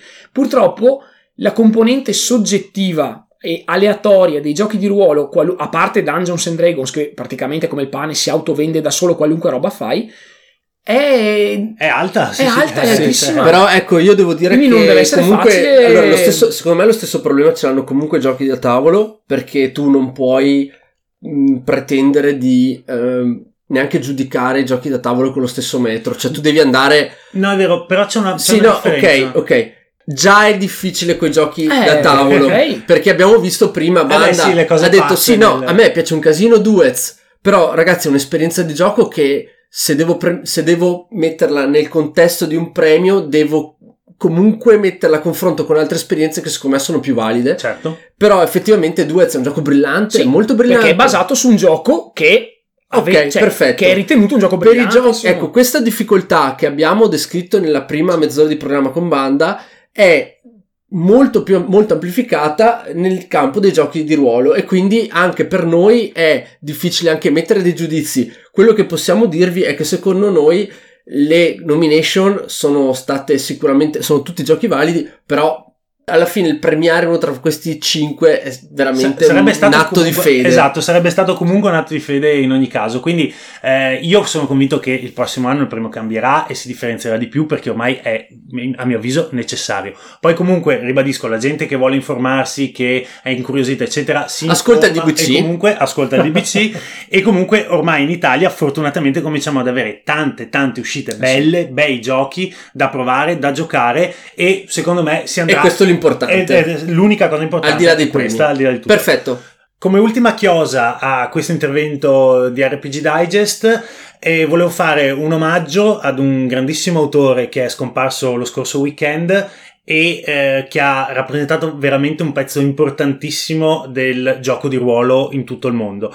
Eh, sto parlando di Greg Stafford che eh, è mancato appunto lo scorso, eh, la notte mi pare fra venerdì e sabato scorso, che eh, altri non è eh, se non il fondatore della Causium, la storica casa editrice che ha dato eh, alle stampe il richiamo di Cthulhu, eh, che ha dato alle stampe RuneQuest, che a tutt'oggi è uno dei sistemi più giocati in assoluto, eh, rivaleggia per certi versi con D&D e mh, che ha creato il sistema di 100, il Basic Role Playing System, che appunto è stato usato da Richiamo di Cthulhu, Gloranta, eh, Stormbringer e così via, e che negli anni ha avuto fortune alterne, infatti qualche anno fa proprio eh, Greg Stafford era ritornato alla Causium per ridarle nuova linfa dopo che aveva attraversato un bruttissimo periodo editoriale.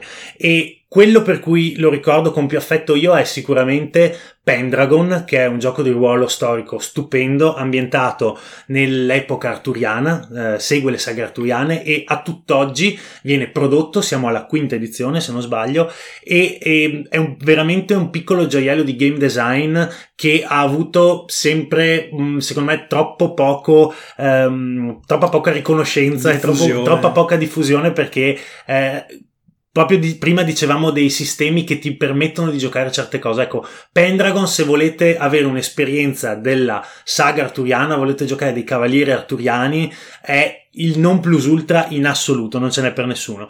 E lo stesso Stafford purtroppo in vita non ha avuto, secondo me, tutto Il giusto tutto- riconoscimento. giusto riconoscimento. E niente, a me faceva piacere ricordarlo perché io ai suoi giochi ho giocato tanto, li ho amati tanto e con lui purtroppo se ne va un altro pezzo della, della Della storia. storia. del GDR e che dire, giochiamo i suoi giochi che credo sia la cosa migliore che possiamo fare per rendergli omaggio.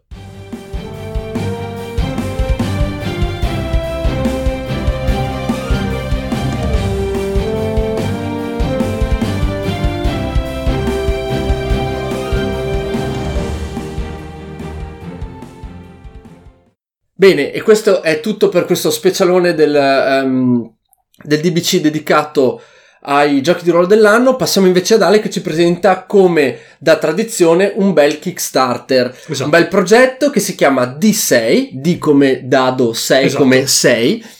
E mm, per cosa sta D6? Lo leggo perché onestamente non me lo ricordo tutto. Vai, vai, è vai. Dungeons, Dudes, Dames, Danger, Dice and Dragons. Come avrete capito, il tema è fantasy con un po' di autoironia, e però ci sono anche mh, diverse cose da dire e Ale ce le dice tutte in questo suo intervento su D6. Tutte le Vai, parole Ale. che usi cominceranno per D, Ale. Eh, Esatto. No, no, Do, io- do, do, Do banda, do. Allora, Do damba, do- danda. È facile, do, basta do, da- fingere che hai il raffreddore. Do Esatto. danda, do. No, ragazzi, eh, D6 è l'ultimo progetto della Certifiable Studios, la casa di Ridgeland che eh, recentemente ha distribuito, eh, sempre attraverso Kickstarter, Wugos Dare. Eh, Ah, esatto, ah, sono loro. Tra l'altro stiamo Ah, scalpitando per la alla gemma Oradrim. Ma che ce la devi far provare? eh? Allora, Eh, la Certifiable è molto famosa perché, beh, i giochi sono tutti degli American spudorati, quello bisogna dirlo immediatamente. In questo titolo loro cosa fanno? Mettono i giocatori nei panni di giocatori che giocano un gioco di ruolo. Meta nel meta, Ultra meta. Inception, sì, esatto, esatto. Allora, essenzialmente che cos'è questo titolo?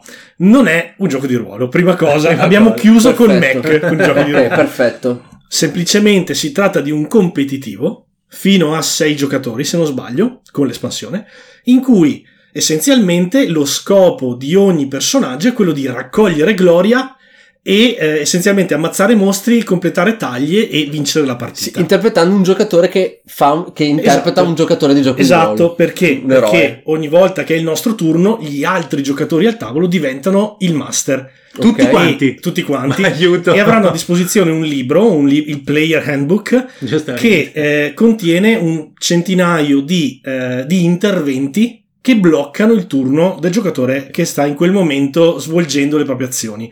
Sono gli interventi del master che vanno letti e risolti, ok?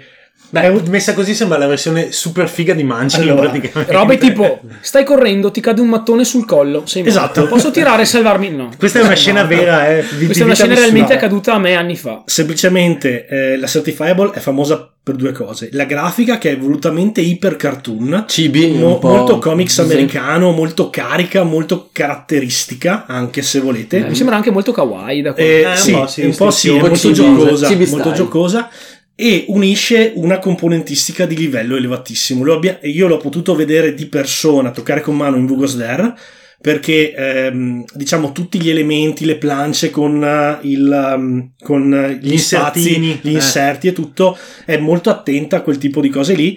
In questo titolo loro hanno piazzato questa mappa, una mappa fantasy abbastanza generica con tutti i luoghi che un po' richiamano, se volete, gli stereotipi della- fantasy, dell'avventura del gioco di ruolo, mappa Ok. fantasy.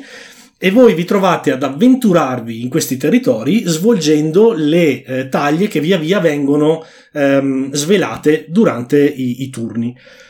Lo fate scegliendo fra quattro classi, le quattro classi di partenza. Abbiamo il Woodling, che è praticamente il- lo scout della Ok, foresta. ok. Abbiamo lo Slayer, che è un misto fra un barbaro e un, uh, un berserker. Warrior, Un Una classica brava persona. Explorer. Explorer, che è una Non è sorta un'automobile? di... no, è, no, No. è una specie di paladino. Ok, sì. E infine abbiamo il Mesmerist, che, Mesmerist. È, uno, Mesmerist, che è uno stregone. Perfetto. Ok?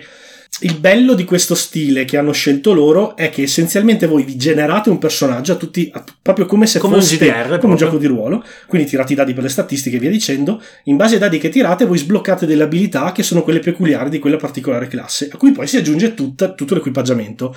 E tutto lo stile richiama proprio il fatto di non essere quel personaggio, ma interpretare una persona che interpreta quel personaggio. Perfetto. È molto strano come hanno ricreato questo stile, ma se guardate un paio di... hanno, hanno riempito di video, hanno riempito di video la campagna. Per chiarire su- questo concetto. Per chiarire questo concetto è fatta estremamente bene. Ci sono, credo, 20 video di- molto Però- brevi, di 5 minuti l'uno, che vi spiegano ogni singola fase della partita. Mhm. Eh, non ci sono miniature, ma ci sono degli standees e poi ci sono delle specie di Sì, sono o- piruletti o- di plastica. o- Marker, marker, marker, marker di che plastica. rappresentano le vostre Per classi. dire, sono stupendi per dire comunque, lo. Slayer è Sì. rappresentato da un'accetta conficcata in una specie Sì, di è un'ascia nella tozzo roccia, di legno. un sì. tozzo di legno, sì. Mentre per esempio il Mesmerizer ha una specie di libro Mesmerizer, sostenuto da una Tomo nuvola. Esatto. Vabbè, E eh, il gioco di base, se non sbaglio, la- è 69 dollari la richiesta. sì, confermo. più Non- non poco. spedizione, non poco. E poi c'è l'espansione. L'espansione che aggiunge due classi ulteriori che sono il bardo e il Eh beh, cantropo. Jack, Jack è un è acquisto fuori. obbligato. No, però eh. posso dire Ale, ti faccio una domanda perché abbiamo qua sotto mano un po' la, la pagina Sì. Kickstarter. Vedo delle, delle, delle plance giocatore abbastanza complesse. In realtà non sono così complesse. Ehm, voi dovete immaginare questa plancia con classico portrait del vostro personaggio, che è una carta che estraete da un mazzo. Perfetto. Poi avete quattro statistiche di base che sono Ok. eh, la forza, l'intelligenza, il carisma, se non sbaglio, e infine le skill. Allora, Sì. ogni personaggio ha la propria statistica di riferimento. Voi, quando iniziate la partita, tirate un dado da 6, applicate il risultato nella, nella statistica che volete. E se io tiro tutti uno sono Se sfigatissimo? tiri da 1 a 3, il punteggio che viene assegnato è sempre 3 e ti prendi anche una moneta d'oro di partenza. Quindi ok? si calmiera un E, po'. così. e nella statistica, quella principe, ad esempio lo Slayer, la forza, Sì? voi tirate e aggiungete sempre uno al tiro che fate. Ok. Quindi bene- e in più voi potete scegliere insomma dove piazzare la roba che tirate, un Sì. pochino eh, per, Cioè- per mitigare la, la sfiga totale. Certo. Infine, nella la statistica skill è super importante perché sblocca le abilità dei personaggi. Mhm. E quindi le abilità sono 5 abilità che eh, risiedono nella parte destra di questa plancia e sono peculiari della vostra, della vostra tipologia, Ok. insomma, scelta. Quindi gran- grande caratterizzazione. Grande caratterizzazione, Perfetto, la, la cosa piace. super divertente ad esempio sono le armi, ad esempio voi trovate un bastone, il bastone ti dice è un D8, voi prendete questa carta con scritto enorme sotto D8, vuol dire che vi sblocca il D8 L'uso da del lanciare. D8. Perfetto.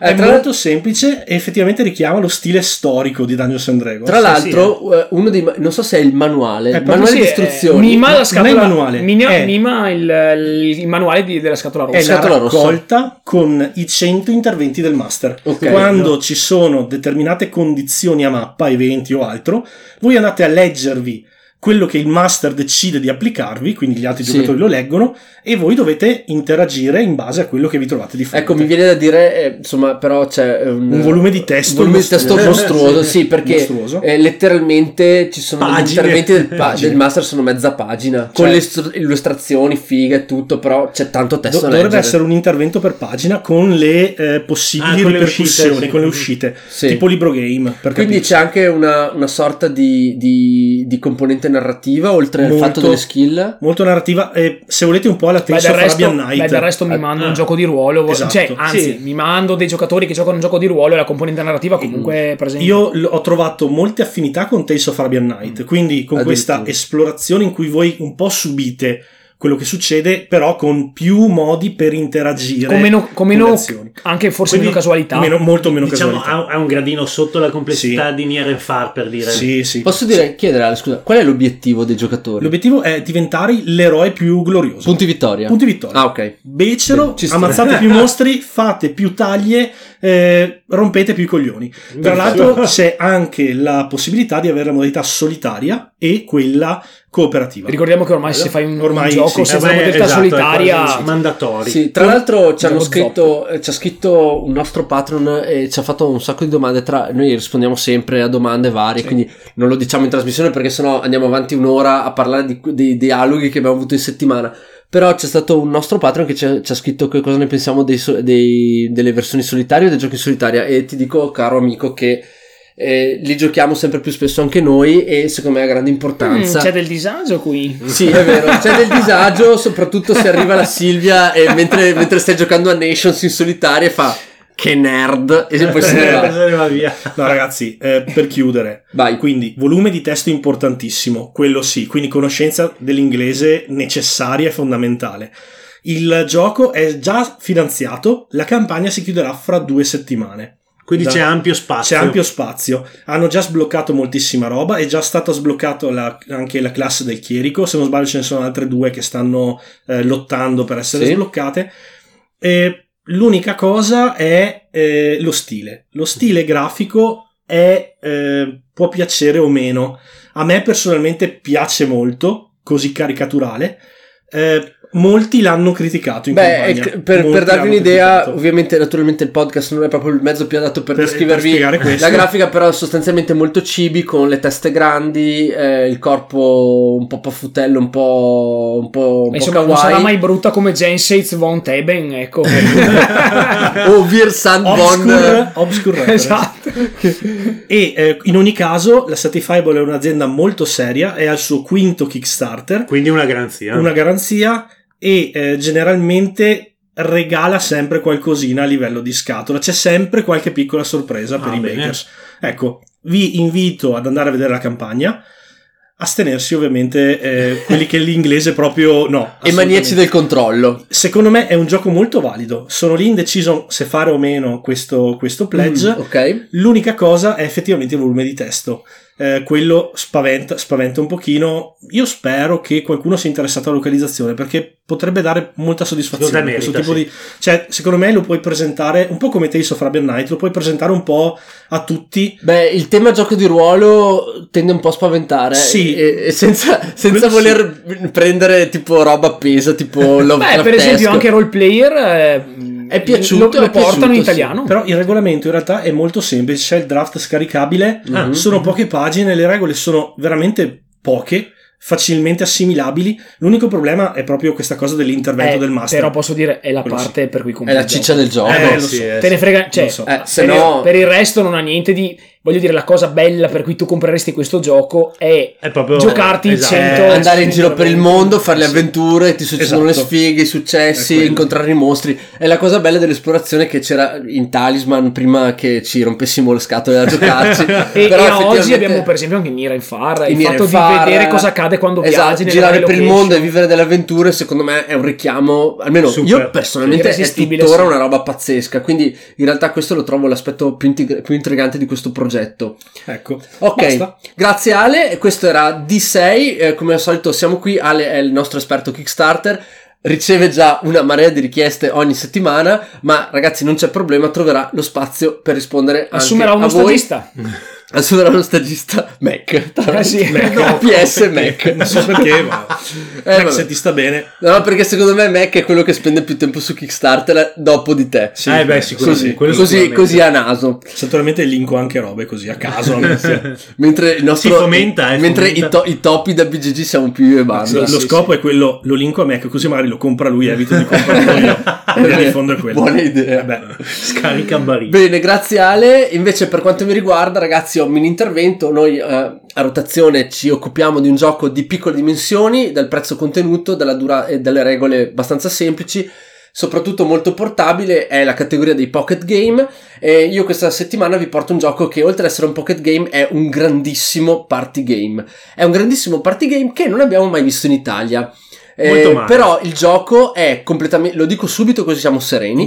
È completamente privo di testo, eh, le, le- le istruzioni credo possano essere scaricate anche in italiano. Si chiama Skull, Ah, precedentemente con gioco del 2011. Pensate, quindi un- vi do un classico, È un ragazzi. vintage. Il gioco è di Hervé Marly, che ha fatto praticamente solo quello. Però il gioco aveva, è è anche conosciuto come Gringo, School and Roses, School and Roses Black, School, School and Roses Red, School Kopiank Zateka. Questa è un po' la versione polacca, mi diletto ok, ogni tanto ok. con il polacco. E in realtà, ragazzi, la versione migliore, con la componentistica più bella e con la scatola più interessante ed evocativa. ed evocativa è senza dubbio la scatola viola con il gioco che si chiama semplicemente Skull, SKULL. sì, Teschio. teschio. in inglese, ed è quella tuttora reperibile nei negozi online. Se lo trovate in qualche negozio fisico, fate i complimenti al negoziante perché è una chicca. E il gioco è eh, quindi già pronto per essere apprezzato nella sua migliore versione già adesso senza dover fare mille salti o cercare su eBay anticaglia varie. Quindi andatevi a sereni, questa è la più bella edizione. Sono andato a vedermi tutte le altre edizioni, non ce n'è. Non c'è paragone. Non ce n'è. Allora, il gioco è un gioco di eh, bluff, sostanzialmente, in cui eh, voi dovete scommettere. Il primo a vincere due scommesse è il vincitore della partita. Oppure si può vincere anche eliminando tutti gli altri, ma è molto più difficile, death, soprattutto con dei player count elevati. Il gioco funziona egregiamente eh, con i player count più alti, quindi 5, 6, 5, 4 sono il top. La qualità del gioco degrada man mano che si diminuiscono i giocatori. Sì. Tenetelo bene a mente, eh, signori e Come signori. base ideale tenete presente il perudo, cioè in più si è, è più divertente. È, è più divertimento. Esatto. In questo gioco, eh, all- allora, la leggenda è che questo gioco nasce nelle peggiori birrerie di, Di cara- biker. Caracas. perché sostanzialmente l'unica componentistica che avete sono delle specie di mh, sottobicchieri. Sì. Ognuno parte con la sua, il suo set di sottobicchieri che dietro hanno una rosa. Ok? Tranne uno che ha il teschio. Ok? Quindi avete quattro rose, un teschio. Voi cosa succede? Il gioco è tutto qua. Al vostro turno decidete di eh, o aggiungere un, teschio, un, un, un sottobicchiere alla vostra puntata, oppure fermate tutto e cominciate a scommettere su quanti sottobicchieri riuscite a eh, svelare senza svelare un teschio. Il che vuol dire che ehm, il primo giro si mette giù tutti quanti un sottobicchiere, quindi si parte già da una base. Puntata è- minima. Diciamo che giochiamo in 4, si, ba- si parte già con 4, ok? Ovviamente se io scommetto 4, io scommetto sul fatto che nessuno ha messo giù il sottobicchiere col teschio. Esatto. Giusto, ragazzi? Mi seguite? Sì. Quindi io giro il mio perché devo essere, se- i miei sono sempre i primi a essere girati. Ho, ho la rosa, giro Mac alla rosa, giro banda alla rosa, giro Ale il teschio. Eh, eh. Ale Ovviamente- Cioccone. Ale Ciocco- Ovviamente posso continuare ad aggiungere, eh, ad aggiungere, mh, come si dice, ad aggiungere Sottobicchieri. sottobicchieri finché qualcuno a un certo punto si intaglierà e dirà ci sono veramente tanti sottobicchieri però in gioco. Sai che ce la faccio con tre? Io ne svelo tre senza svelare, Senza- Un, senza svelare un teschio. Teschi. A quel punto però gli altri possono rilanciare senza però aggiungere più sottobicchieri. Questo meccanismo, un po' difficile da spiegare ma veramente immediato e super divertente, è un meccanismo che si presta a dei bluff incredibili. Eh, sì. Perché voi puntate subito dicendo ah io ne, ne svelo 4 e poi avete il teschio sotto. Quindi gli altri, gli altri arrivano e dicono "Mm, Jack punta alto quindi sicuramente non ha il teschio. Poi vi girano il sottobicchiere e voi avete il teschio e li fregate. È tutto molto complicato. Può essere ragazzi il podcast non è l'ideale per ehm, illustrarvi questa meccanica però sappiate che il gioco è strepitoso per diversi motivi E dà assuefazione. ed ha assuefazione. Vi dico solo che il primo che vince due scommesse, quindi azze- dice io, mm, pun- io scommetto che riesco a svelare quattro sottobicchieri senza beccare il senza teschio. beccare il teschio, vince una scommessa. La seconda scommessa vinta hai vinto. Quindi c'è anche un, un bash the leader, Eh sì. quindi cercate di non far vincere chi ha già vinto una scommessa. Eh, inoltre la cosa simpatica però è che quando perdete una scommessa la perdete perché avete svelato un teschio. La persona il cui teschio avete svelato è quello che se- eh, a random pesca uno dei vostri sottobicchieri da eliminare dal gioco. Quindi i vostri sottobicchieri sono anche le vostre vite. Quando avete perso 5 scommesse, di fatto siete fuori dal gioco. La cosa divertente è che questo, eh, questa spe- sorta di eh, eliminazione dei, dei dischetti avviene a caso, ok? Tuttavia, le regole erano un po' ambigue e le prime partite noi facevamo che il giocatore che svelava il teschio sceglieva quale dischetto togliervi Sì. e quindi la, la prima cosa che faceva era togliervi il teschio ed Beh, era certo. veramente hardcore ma la cosa era stupenda perché dava adito a un sacco di controbluff ass- allucinanti cioè io toglievo facevo finta di togliere il teschio dicendo sì sì adesso ti tolgo il teschio e gli toglievo invece Esatto, la una- rosa buona. quindi tutti pensavano che, per esempio, Mac fosse senza teschio e tutti giocavano su di lui senza teschio. Invece in realtà il teschio c'era e tutti ci cadevano di nuovo. Che, che- che non si sapeva come mai il teschio eh, con, con l'R Che non si sapeva come mai se votavi sì il, il teschio non c'era c'era. e se Se votavi votavi no no, il teschio non c'era. Citazione o flava o flaga. Comunque ricordo questa epica partita a casa di Giugione per il suo compleanno tre o quattro anni fa. Sì, che in è ver- sei. è- in sei è finita veramente a coltelli fra i denti. Beh, credo con- sia lo scopo del gioco. con proprio, esatto, proprio sta trucca del fatto che sbagliavamo la regola, però abbiamo creato una sorta di variante diciamo che veramente co- hardcore. co- questa variante, secondo me, è un'ottima variante. L'unica, dif- l'unica reale differenza è che con la variante che avete introdotto voi, due giocatori. Inconsapevolmente, tra No, no, l'altro. Esatto. due giocatori hanno una, Un mega vantaggio. un- informazioni in più Eh, degli sì. altri, mentre con la regola base Solo solo, il un padrone. giocatore. Esatto, solo uno, sì. Ecco, che è più qua- equilibrato. Tra l'altro, tra l'altro c'è anche... Scusa Mac, volevo fi- finisci No, no, il- no, beh, mi piaceva ricordare. Allora, tra l'altro ci, ci sono anche eh, svariate sottotattiche che emergono eh, in breve tempo eh, quando iniziate a giocare. Per esempio, perdere volontariamente Mhm. un dischetto, perché voi potete perdere volontariamente perché voi le- i primi dischetti che svelate devono essere tutti quelli vostri. Quindi se ne avete tre impilati e tra questi c'è un teschio, voi avete perso automatico. E vo- voi dite, Jack, perché dovrei perdere automaticamente un dischetto? Perché questo vi permette di essere primi di mano. Essere primi di mano è, strategicamente, è tatticamente importantissimo, quindi voi potreste addirittura privarvi di un, di un, eh, di un cerchietto, tanto lo scegliete voi. Il sottobicchiere. Di Ma un c'è, sotto- eh, ma c'è un'altra questione. Una volta che tu ti elimini un disco, tu sei l'unico ad avere un'informazione in più degli altri. Perché sai quale disco hai eliminato. Beh, è chiaro che comunque tu non ti sceglierai il disco, il disco teschio. Certo, ma dipende da in quale Vabbè. momento tu attui questa Esatto. roba. Se sei nelle fasi finali e ti elimini un disco e magari ci sono pochissimi dischi fuori, tu tecnicamente hai Anche un'informazione perché essere primi di mano per- è, è quello- è il primo a chiamare sostanzialmente, il primo a scommettere oppure il primo a dire ok, aggiungo dischi. E verso fine partita raramente si completa, non so, il secondo giro. Sono tutte scommesse. A fine partita si parte con parto, con due, Sì, con tre, tre. eccetera. Come Esatto. in Perudo, come in Perudo alla fine. Allora, il gioco, ragazzi, perché è strepitoso e se avete bisogno di ehm, ulteriori dettagli sulla meccanica scriveteci, non c'è problema, Noi- oppure andate a vedervi qualche video perché il gioco merita un casino. Perché il gioco è fighissimo? Perché è molto stretto, però permette ad esempio al contrario di Coop, che è un gioco dove non c'è scelta, è Sì. una... Cioè, è un, allora, Coop l'abbiamo La descritto come una, una sparatoria in in ascensore, ok? Dove comunque succede qualcosa, comunque non potete coprirvi.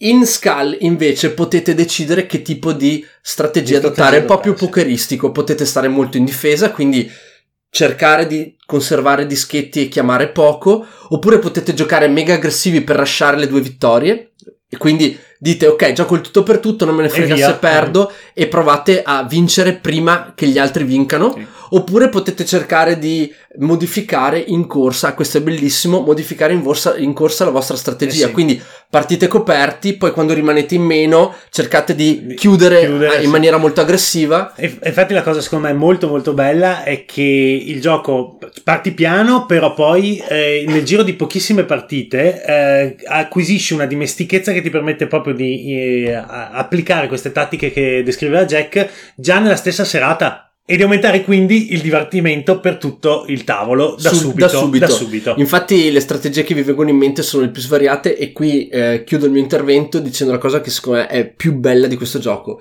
Ed è questa, la possibilità di fare bluff veramente credibili. Cioè, Eh sì, il- la possibilità di, eh, lavorando sul vostro comportamento al tavolo, fare veramente credere a tutti di aver messo il teschio o di non averlo messo. E, mm, il gioco vi dà un sacco di strumenti per farlo. Voi potete anche giocare plain, ok? Però gio- potete giocare tranquillamente di iper bluff. Il mio consiglio è di variare continuamente quello che fate senza che i vostri avversari naturalmente riescano ad acquisire chiavi di lettura nei vostri confronti, però tutto quello che fate è supportato da una struttura di gioco che vi permette di fare dei bluff strepitosi. super, sì. Un po' come si parlava al tempo del lupo. Ehm, No, secondo me si adatta molto, per esempio, a Tokyo, Perudo, quei giochi sì, lì. però Cioè, è, tu- è più però- no, è un bluff esempio. numerico, cioè tu a un certo punto Sì, devi Vanda. dire io vado con tipo Sì, 4 però e il guardi discorso- l'altro negli occhi come per dire dai, fai di meglio. Ecco, però il discorso di Tokyo è, è il gioco. mh, allora, il gioco di Tokyo ha diversi nomi. Diciamo che è il gioco come, che come punteggio si gioca con due dadi. Il, gio- il punteggio massimo è il 2-1, ok? E in quel gioco lì il bluff è sostanzialmente comandato, cioè ci sono delle soglie oltre le quali tu devi bluffare perché Eh sennò sì. vai fuori. Invece qui non sei mai tecnicamente obbligato a bluffare, però il gioco ti mette sul piatto d'argento la possibilità di farlo e quindi e, ma gli altri lo sanno. Quindi la vostra capac- è la vostra capacità che va dentro il gioco, proprio la vostra capacità di leggere la- Il flusso di il gioco, flusso di sì. gioco al tavolo e anche in Perudo, in Perudo eh, c'è un po' più di matematica perché tu ogni tanto non sai che santo appellarti e fai un po' una media e dici Esatto. vabbè più o meno. Beh, hai le teste che ti sfalsano qualunque statistica, qui non invece- le hai. Qui invece hai proprio Però- la- la- il discorso di dire ok, Banda sta giocando esattamente come se non avesse la testa. Se vince un'altra manche, ha vinto. Sta rasciando per vincere oppure ci sta prendendo tutti per il culo e sta cercando di farci perdere una tessera? Eh, No, io, no, quello, chi che, lo quello sa? che intendevo è che, Sì. come in tutti i giochi di bluff con matematica, voglio dire, con quantità di cose che possono esserci o non esserci, in realtà, in base al numero di giocatori e alla fase della partita, c'è sempre un numero oltre il quale è praticamente impossibile. è praticamente impossibile. E quindi, Eh. se tu sei quel giocatore a cui tocca chiamare quel numero, ci sono proprio dei momenti in cui tu dici mi ha chiamato, non so, 4 e io non Sì. voglio chiamare 5 perché è impossibile che ce ne siano 5. Però se gli chiamo il 4, bluff- ma 4 io lo so che ci sono. Esatto. E Eh, lì sei tipo eh, infatti, cosa faccio? infatti Eh, è, è qui che si- si- ci colleghiamo col discorso di abilità di lettura eh sì. Del gioco, cioè dovete limitare al massimo queste situazioni, questi vicoli ciechi in cui voi sapete che ce ne sono quattro che potete girare. Però Eh sì. sapete anche che non potete girarne 5. Dovete cercare di leggere la situazione. O di non An- trovarvi in quella situazione. Esatto, anche questo rende il gioco comunque sempre interessante e sempre avvincente. Ci so- c'è il player elimination, ma col fatto che eh, di solito si vince con due scommesse vinte. Poi si hanno quattro dischi a testa, quindi... Eh, cioè, sì, appunto, dura, dire- in realtà dura, dura abbastanza poco è il molto gioco. più facile quindi, che uno vinca due manche. Esatto, che non- quindi non vi troverete seduti sul divano un'ora ad aspettare la fine del gioco. Cosa Quindi non da poco, eh. Consigliatissimo ragazzi, Skull è un gran gioco di bluff che noi ci sentiamo questo veramente bollino di qualità, questo ragazzi lo potete giocare tranquillamente e ha una componentistica allucinante, è bellissimo da, da intavolare, incuriosisce un sacco i neofiti, anche perché il giocare tirare, tirare, mh, diciamo giocare con praticamente solo dei sottobicchieri è una cosa che spiazza parecchi Sì. cioè non ci sono dadi non ci sono carte No, non c'è infatti. niente sono solo questi fantastici fantastici dischetti Anche perché legato, legato alle, alle manche di questo gioco potreste eh, attaccarci una serie di altri giochi, eh sì eh, diciamo, o di pegni da pagare ogni volta che si Esatto. perde che vi lasciamo solo immaginare, quindi esatto si presta molto a queste meccaniche integrate. Perfetto. ok, ragazzi, questo è tutto anche per questa settimana. Noi vi ringraziamo per essere stati con noi eh, fino adesso in questa mega puntata a fiume. Ci sentiamo settimana prossima. E un saluto da Jack. Uno da banda Uno da Mac e uno da Ale. E come sempre, ci, Ci vediamo dall'altra parte. parte. A giovedì prossimo, Ciao, ragazzi. ciao, ciao, ciao. Mac 30 ottobre, culmine.